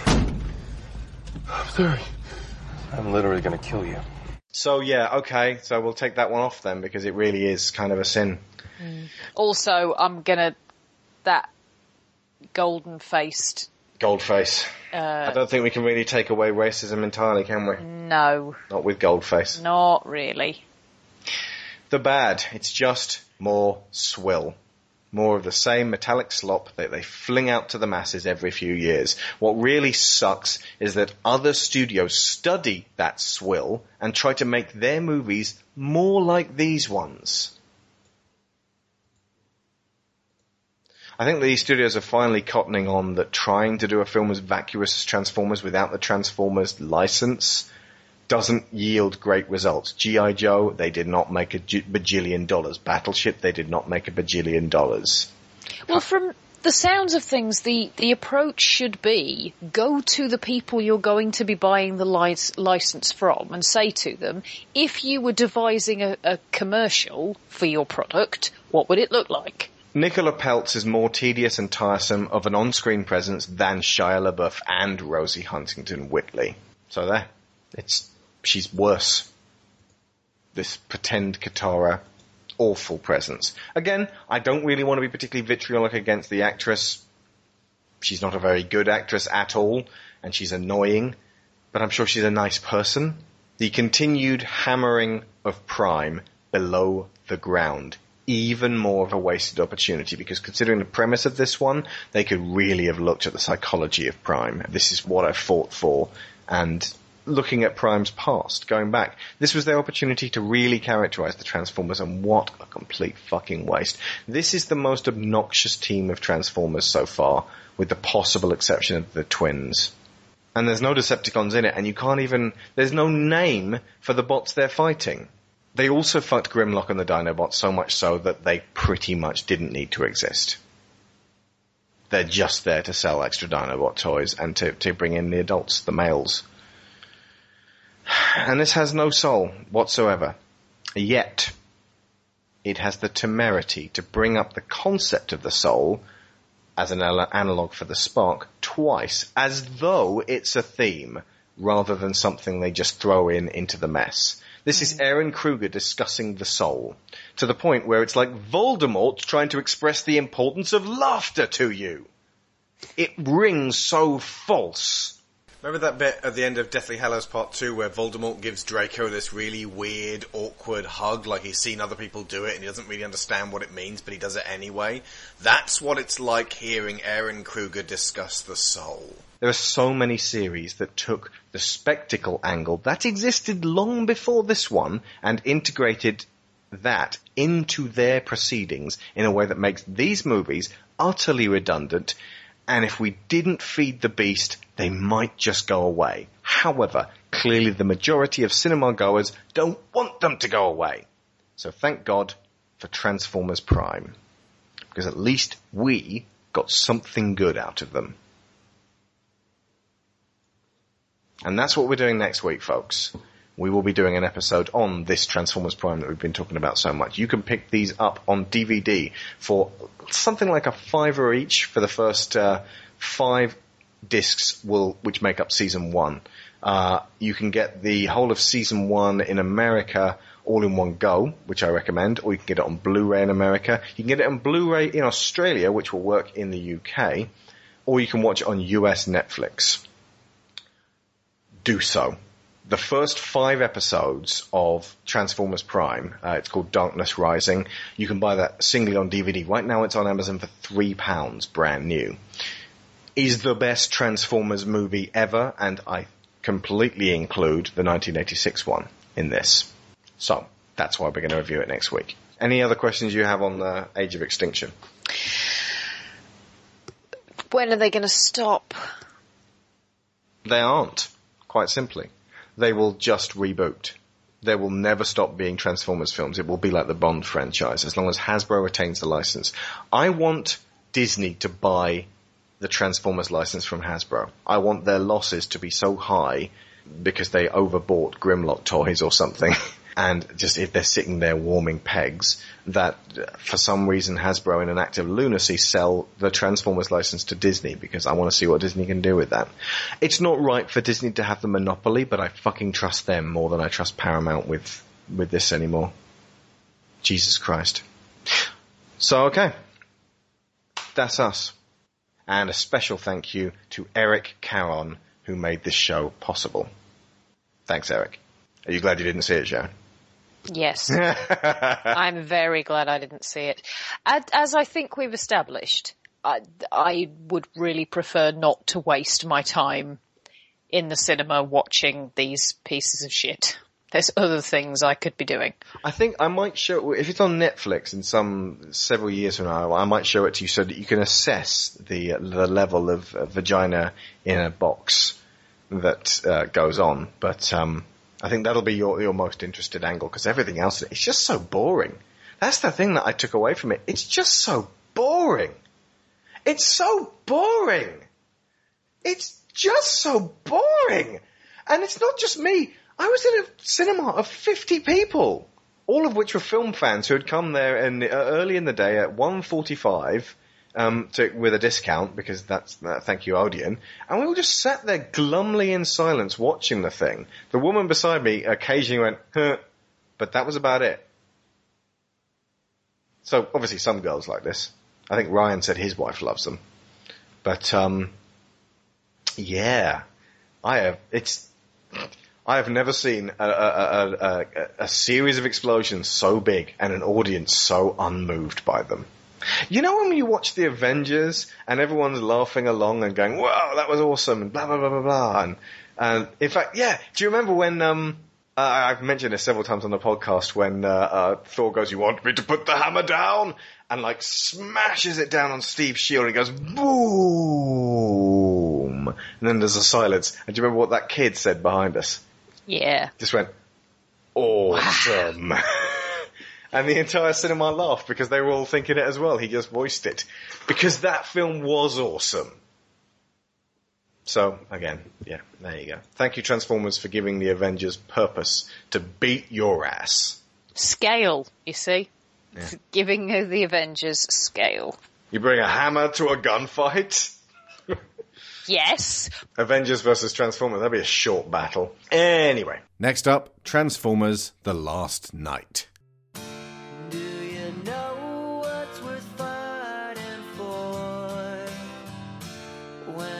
Not worth dying. Oh, Transformers five, how much do you defile with your existence? Let me count the ways. It mutilates the Arthur legend, turning it into this explosion-spewing tedium that will leave you longing for the bolted-down Guy Ritchie version. It wastes English Rose Laura Haddock, that's Star-Lord's mum. It wastes her, reducing her not much of a character to little more than a key who likes Marky Mark's abs. It, she's she's like she's always like bickering with him, but then it's like, oh, you you're only bickering with him because you like his abs, and he just keeps going, you know, I don't need education. I'm smart without, you know, education and stuff. And it's like, I I, I don't have education either. I had to uh, drop out. But this constant talking about it suggests severe anxiety regarding not having it. And it puts that particular bird-voiced, knuckle-dragging dingus front and centre for an excruciating amount of the running time, sidelining promising young actress Isabella Mona, who disappears for nearly two hours when she should have been the young hero of the whole movie. So she's like this fourteen-year-old Latina girl who uh, scavenges for parts in this burned-out city and uh, is best friends with some Autobots. It's been years since Optimus Prime disappeared, or it's been a while since Optimus Prime disappeared, and the Transformers are being hunted all over the globe by humans, same as they were in the fourth one. And so she sort of made friends with uh, with one of them called um, Streaks, Skids, this little blue guy who's kind of like B B eight. This, you know, big yellow one called Canopy, who sort of like for, forms a protective dome over her. But then that gets nuked by the humans. They kill this nice old Transformer, um, and so she's running away from uh, from them. And there are a couple of human um, G-men going, "Don't kill the kids," but it's kind of half-hearted. Um. So yeah, she meets Marky Mark and he's like, well, what do you want? She's like, I can do mechanic stuff. And he's like, oh, okay, so, so what can you do?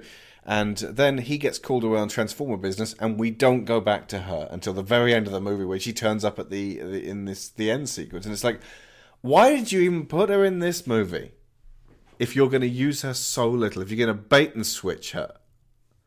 Like, you know, oh, you, you want to know about this character? Fuck you, here's fucking Yeager again. Lots and lots and lots and lots of Marky Mark. It yanks Dan Brown's Illuminati bollocks out of the trash can, dusts them off, and force feeds them to us. Physics gets a right royal kicking with robots talking about getting goosebumps.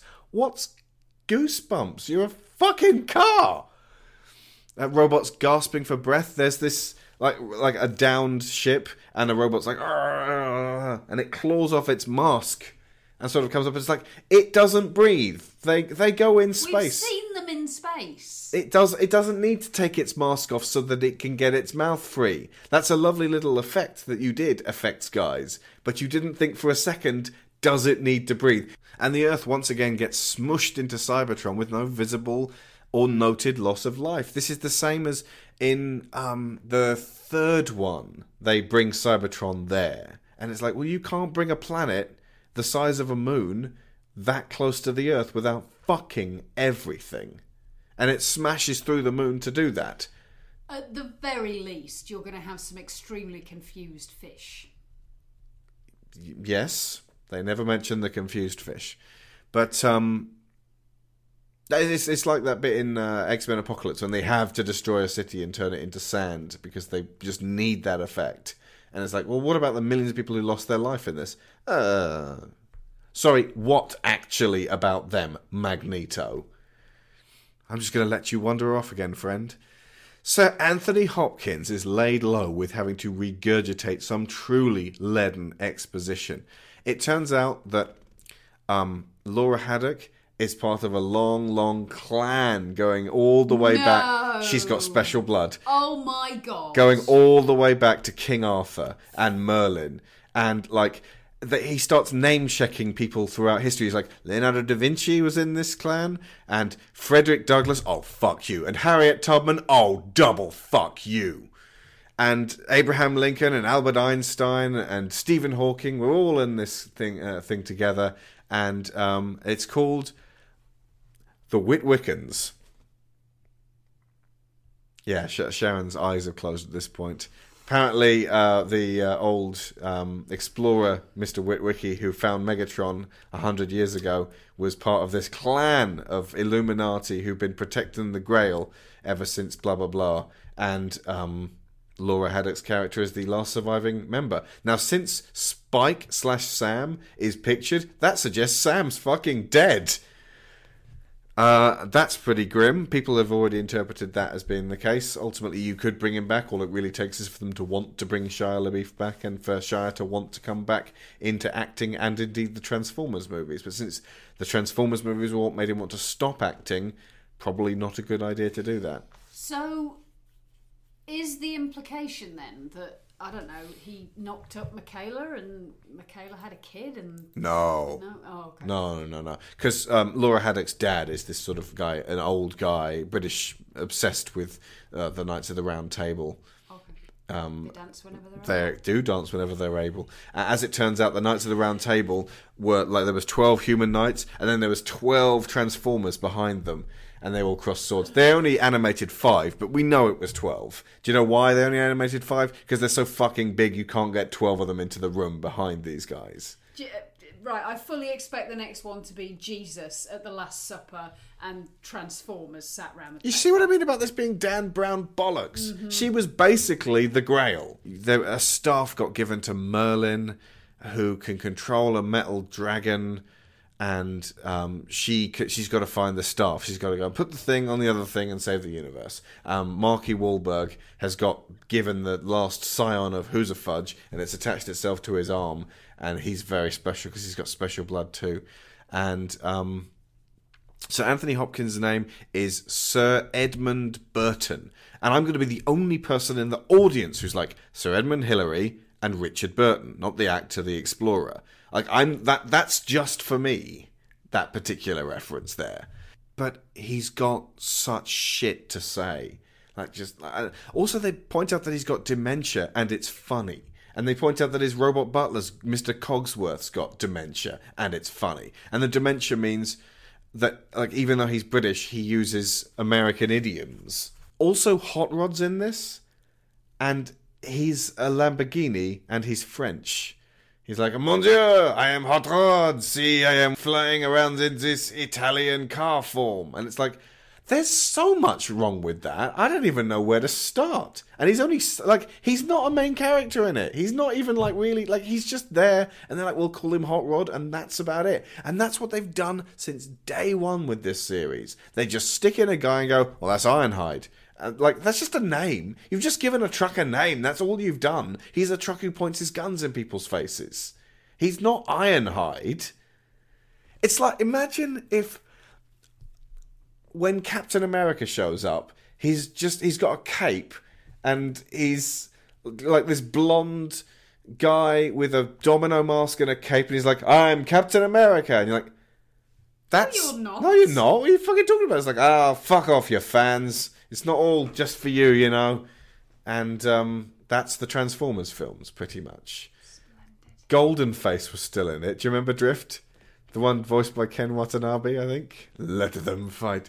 He's in the junkyard and, like, Grimlock's wandering around the place eating cars. And there's, like, baby Triceratops dinosaur and a baby pterodactyl. I'm like, oh, that's cute. Are they going to do anything with that? No. Okay, moving on. There's so much in this film that shouldn't be there. It goes nowhere.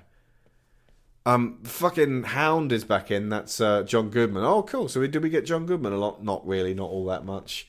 Um, at one point, Bumblebee gets a voice box, and it's a woman's voice box, and he's like, "Oh God, I'm a woman. No," because there's nothing worse than having a woman's voice. Obviously. Yeah. Optimus Prime is kept backstage, but not in a Jurassic Park way like the first movie attempted, but in a we don't know what to do with this character now that he's brainwashed and evil kind of way. Um, that's like he flies to Cybertron. Remember at the end of four, he goes, I am coming for you, my creators. This is a message to all who would attack Earth. Don't. Bye. At the end of three, he goes, one thing I will never do. I will never forsake Earth. And, and then, he, then he immediately leaves to go back to Cybertron. Turns up at Cybertron. It's a fucking wrecking ground. And there's this one female Transformer in there. Um, who is called Quintessa, after the Quintessons in the eighty-six movies. And she grabs him and entraps him, and she like like mind fucks him. And then she goes, right, we're going to go to Earth now, and we're going to rip it to pieces, and we're going to get the juicy goo inside. He goes, yeah, all right. And it's basically like that bit in Fast and Furious eight, only there's none of the whole emotional blackmail in there. She just grabs him and chains him up, and then he's bad. That's... They, there's nothing more complex than that. And he's like, no, I am Nemesis Prime. And it's like, rethink your heroes. Only you don't have too much, because he's not in it for two hours after that point. He's just not in it until the very, very end again. So the term rethink your heroes should really read, there's so many other better written heroes out there. Nothing to see here. We're just smashing action figures together and spending way too much time with that guy from The Happening. You can move your asses along. Optimus Prime, this titan of our childhood, has been through the ringer so many damn times now, I had to strain my ears to ascertain whether he was really Peter Cullen after all. Any semblance to the original performance is a paper-thin mask stapled to this jingoism-spouting thug. Every movie he tells us that Earth is splendid and that humans are so frigging fantastic, all the while we as a people have hunted his kind down and shot them to pieces. We suck in these movies. But these movies keep telling us the opposite. I mean, we as the humans recruit Megatron and his cronies in this one at the beginning. The same human guys who executed Ratchet last time like a dog in the street. We are fucking psychotic. It's a Transformers picture and the Autobots are barely in it. The Decepticons feature even less, introduced by name at the beginning, Suicide Squad style for their recruitment. I can't remember what they were called, but it's like, it turns up and then like it, uh, Megatron saying, you must release the six brothers of the Asian Dawn. And like one of them's Bone Crusher, the other one's Maid Masher, the other one's Child Chewer, the other one's the Butcher Boy, the other one's the Gizzard Gulper, the other one's the Flesh Lump Eater. They, they freeze frame it, and like all of them are just horrendous racial stereotypes again. So it's not like I'm sad that they didn't have these Decepticons in here, but right, when you're enlisting the aid of the Decepticons, do you think they might stab you in the back at some point? And it's like, better the devil you know. No, you shot the heroes. What the fuck is wrong with you people? So anyway, the Decepticons disappear until the final battle, at which point my ability to hear was shattered by the cacophony of grinding, spiralling, squealing metal, like a deserted aeroplane factory fucking itself to death. And in case you were wondering, yes, this franchise is still racist and sexist and littered with horribly mismanaged humour. Monomyth two is one of the driving forces of the stories that I love, and that too gets laid on the altar of Hasbro's grand plastic truck sale. They abuse the concept like a kid who's found his father's Galvatron, and they cause collateral damage to monomythology as they drag it kicking and screaming down into the doldrums whence they came, only to emerge soon with a cinematic universe that will make the worst of D C look like the best of Marvel. Seriously. The worst D C film... What, whichever one you're thinking of, folks, it's still better than the best Transformers film. You may have used the phrase killing time in the past, but it takes a great deal of effort to actually kill time. Transformers five goes one louder and spends its duration actively torturing time. By the credits, time was simply a weeping, misshapen wreck with bits coming off it. On my way out of the theatre, I tripped over a fortnight. These are not films. They are ways of transforming joy into sadness and rage and money. Sweet, sweet money. By the way, Quintessa says, you will join me or I will destroy the entire race of Transformers. I don't know if I've ever heard that done before, but they call them that five times in this. They say, it's the Transformers. I don't think I... I like. Maybe in the comics, maybe I'm forgetting... But they, they in the movies, they usually refer to them as aliens, don't they? And then they call them Autobots or Decepticons. You know, we are the Autobots. They are the Decepticons. They make a very pertinent point to say two races fighting each other. But they're talking about humans and the machines. And fucking Christ knows what is going to happen in the future. There was a, a flashback to Bumblebee, who apparently has been behind enemy lines. He was fighting in World War Two, and he was disguised as an Allied car, shooting Nazis. In this, you didn't even need this sequence. Why are you doing this? From the sounds of it, Michael Bay really, really wanted a King Arthur film, and they wouldn't let him have King Arthur, so he made one anyway. Question. How did we know it was Bumblebee? Um, 'cause he looks like Bumblebee. And people kept saying he was Bumblebee. No, he was sort of a faded-y colour, but he's the same basic bot. Because I'm just thinking a yellow vehicle in a war zone. No. He's a sort of a pale-ish grey, green, olive drab. Okay. But it's only for about four seconds anyway, and he starts shooting Nazis. And I'm, I'm, I'd be fine with Transformers killing Nazis. You know, someone's got to do it. But I don't trust this brand to do that. And I'm just so continuously appalled by what they come up with. You know, I put, there's a little exchange I put on out on, on Twitter um, when I came back from the cinema. This movie is so stupid and boring. And someone said, what exactly did you expect from a Transformers movie? Uh, to which I responded, a single concession to the progress of cinema, because it's like they made their shitty movies up until the point when Marvel did Avengers, and it's like, right, now at this point you've got to you've got to advance. You can't just be doing the same thing over and over again. Like, the bar has been raised, the gauntlet has been thrown down, and it's not just Marvel. Loads of other blockbusters are getting better and better all the time. And his response was, you are not aware of Bay's oeuvre then. My response was simply, I hope. It was a different writing team. Now, yes, the story was Akiva Goldsman, the writer of Batman and Robin and The Winter's Tale, someone I have zero respect for, and has a proven track record of bad stories and movies that fail, but he was just one of a big team. He's the one godfathering this new cinematic universe. And I thought, new writing team, like, they're now doing a cinematic universe that suggests they're turning a corner. Aaron Kruger is not on this writing team. He was the one who wrote two, three, and four. I thought with him gone, maybe. And seeing Isabel, the uh, the the new, you know, fourteen-year-old um, Latina girl, I thought, well, that's great. And then Marky Mark calls her J-Lo, and it's like, you do realize that if she was a black man and you called her Coltrane, that would be racist, right? You know, when Royal Tenenbaum does that to Danny Glover, he gets offended and upset at that point, because he should. And you got to kick upwards. You can't kick downwards. Poor people can make fun of rich people, and that can make for some great comedy. Rich people cannot make fun of poor people in comedy. It doesn't work like that. Not unless they want to sound horrendous. Yeah. But that's what Michael Bay's doing with all these fucking shit scripts. And like he, he's like, oh, you, you funny urban people. You talk like this and you all live with your mamas. These, this is a loathsome film series. And, um, you know, I could just have not seen it. I could just have not seen it and not commented on it.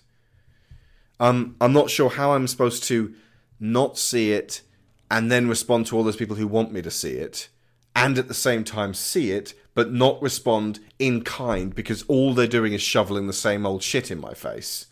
Or see it, but already know how bad it is before I see it, and go in there with preconceptions. Or see it and not know what exactly happens in it, and come out and go, well, still taken on its own merits and judged entirely in a vacuum, it's a piece of shit! And then people are still going to say, what did you expect? I don't know, guys. As I said, I expect the best from people. I want films to be good. I want things to succeed. I want things to get better. I don't go in thinking, well, this is going to be shit. Why would I waste my time? And my God, what a punishing length.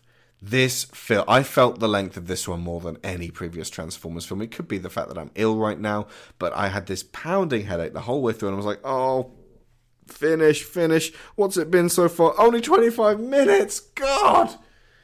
And it just went on and on and fucking on. My God, this film is so long and boring and stupid and boring. Fuck. Oh, it's awful. Oh, it's so bad. Oh, one of the worst films I've ever seen. One of the worst. Yeah, you know what? One of the worst cinema experiences I've ever had. I never saw three at the cinema, or two. I did see four at the cinema, and that was horrible. Okay, the worst film up until this point this year was Assassin's Creed. Congratulations, Ass Creed. You get to come second to last, because Transformers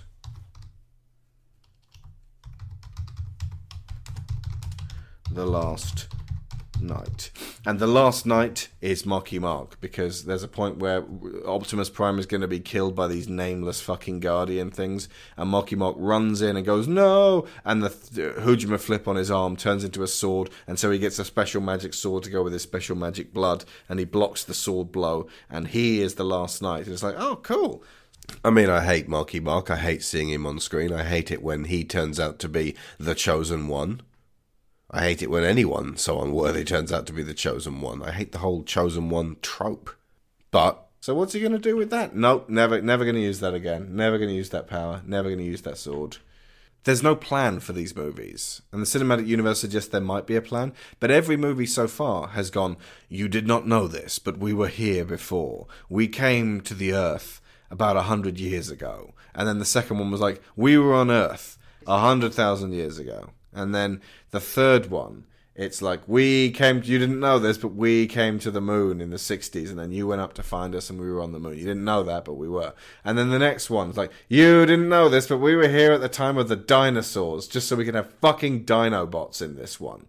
And then this one was like, you didn't know this, but we were here in the time of fucking King Arthur. And by this point, I'm like, how the fuck have they managed to hide themselves from history so well?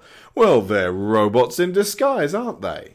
Yes, but what did they disguise themselves as? The point of big fuck off knights in disguise is that there are lots of things these days that they can disguise themselves as. Yeah. No. A mountain.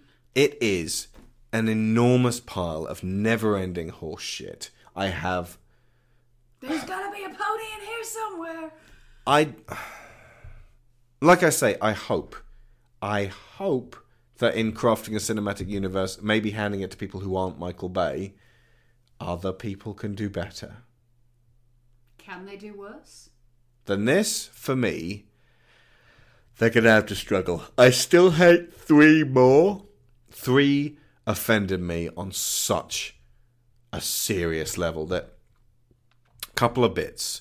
We've talked about this in our podcast, but watching it again the other day really hurt. It was, we were watching it to listen to We Hate Movies talk about it, but um, the Leonard Nimoy saying uh, the needs of the many outweigh the needs of the few, just it was like a oh, cold feeling in my stomach, he- hearing that f- that sentiment twisted and warped by these idiots. And Prime... murdering Megatron, ripping his spine out, and then coldly shooting his mentor in the head, and then with his one remaining arm saluting and going, yep, it, mankind is incredibly important. We will never forsake this Earth. Cut to the next film where humans are fucking executing Autobots in the street. But um, it's just such a... Like, that at that point, Optimus Prime is broken, and... The, the idea that he just, he doesn't feel anything in doing that. That, like, killing Megatron, a, pri- a previous brother of his. And like, we were brothers once. It's just like, it's just something to suggest that this is really deeply affecting him. And obviously he's horribly shell-shocked in the fourth one, but they don't explore it. Um... But the other thing that, and this is the real world stuff. You know, I could go, oh, you're fucking up Optimus Prime. The cruelty and... ignorance of Michael Bay himself when it comes to men's health issues and mental health issues in general, but he endlessly makes fun of men who genuinely need therapy. The idea being, if you need therapy, you're a wimp. If you've got problems, you need to fucking man up.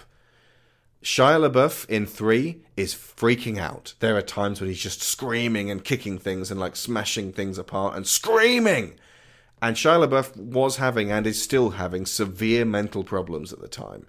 And there's a point where um, the piece of shit Bumblebee looking car he's in gets lifted up and, and like like suspended in the air by a security system, and the guards move in with guns, and he's screaming at them and screaming, and Michael's like, oh, it was great. Shia was going crazy at this point. Shia LaBeouf was in an auto accident a few years previously. He's having flashbacks. That's not acting. That's Shia LaBeouf losing it on camera, and Michael Bay thinks it's hilarious. We've got an energon reading! Dynamic engine of vehicle! Ah! You moved this head! Out! Wow! Out! Out! Dynamic engine of vehicle! Ah! Freeze! Whoa, whoa, whoa, whoa! Get out! We're freezing! Are you... Are you kidding me? Go! You go! I got it, go! B! Is B in there? Ah! Okay, all right. Shut up! Is I, is I you treat Autobots? We're on the same team. Yeah, enjoy your next job at seven eleven, dickhead. That's right. Hey-ho. That is a man screaming out for help. I don't like Shia LaBeouf, but he needed to be treated with respect, and you need to look after your actors. If your actors are manifestly upset, it is your job as a director, and it is the job of the producer to address that, to deal with that. Maybe not have Sam Witwicky going fucking crazy in this film. Maybe... I mean, not even maybe. Get get Shia professional help if he doesn't already have it. And he didn't, and Shia left the series because why would you carry on working for someone who was that fucking heartless? And if you look at what Shia LaBeouf has gone through, um, his father was a soldier and had flashbacks. Ended up pointing his own gun at his son.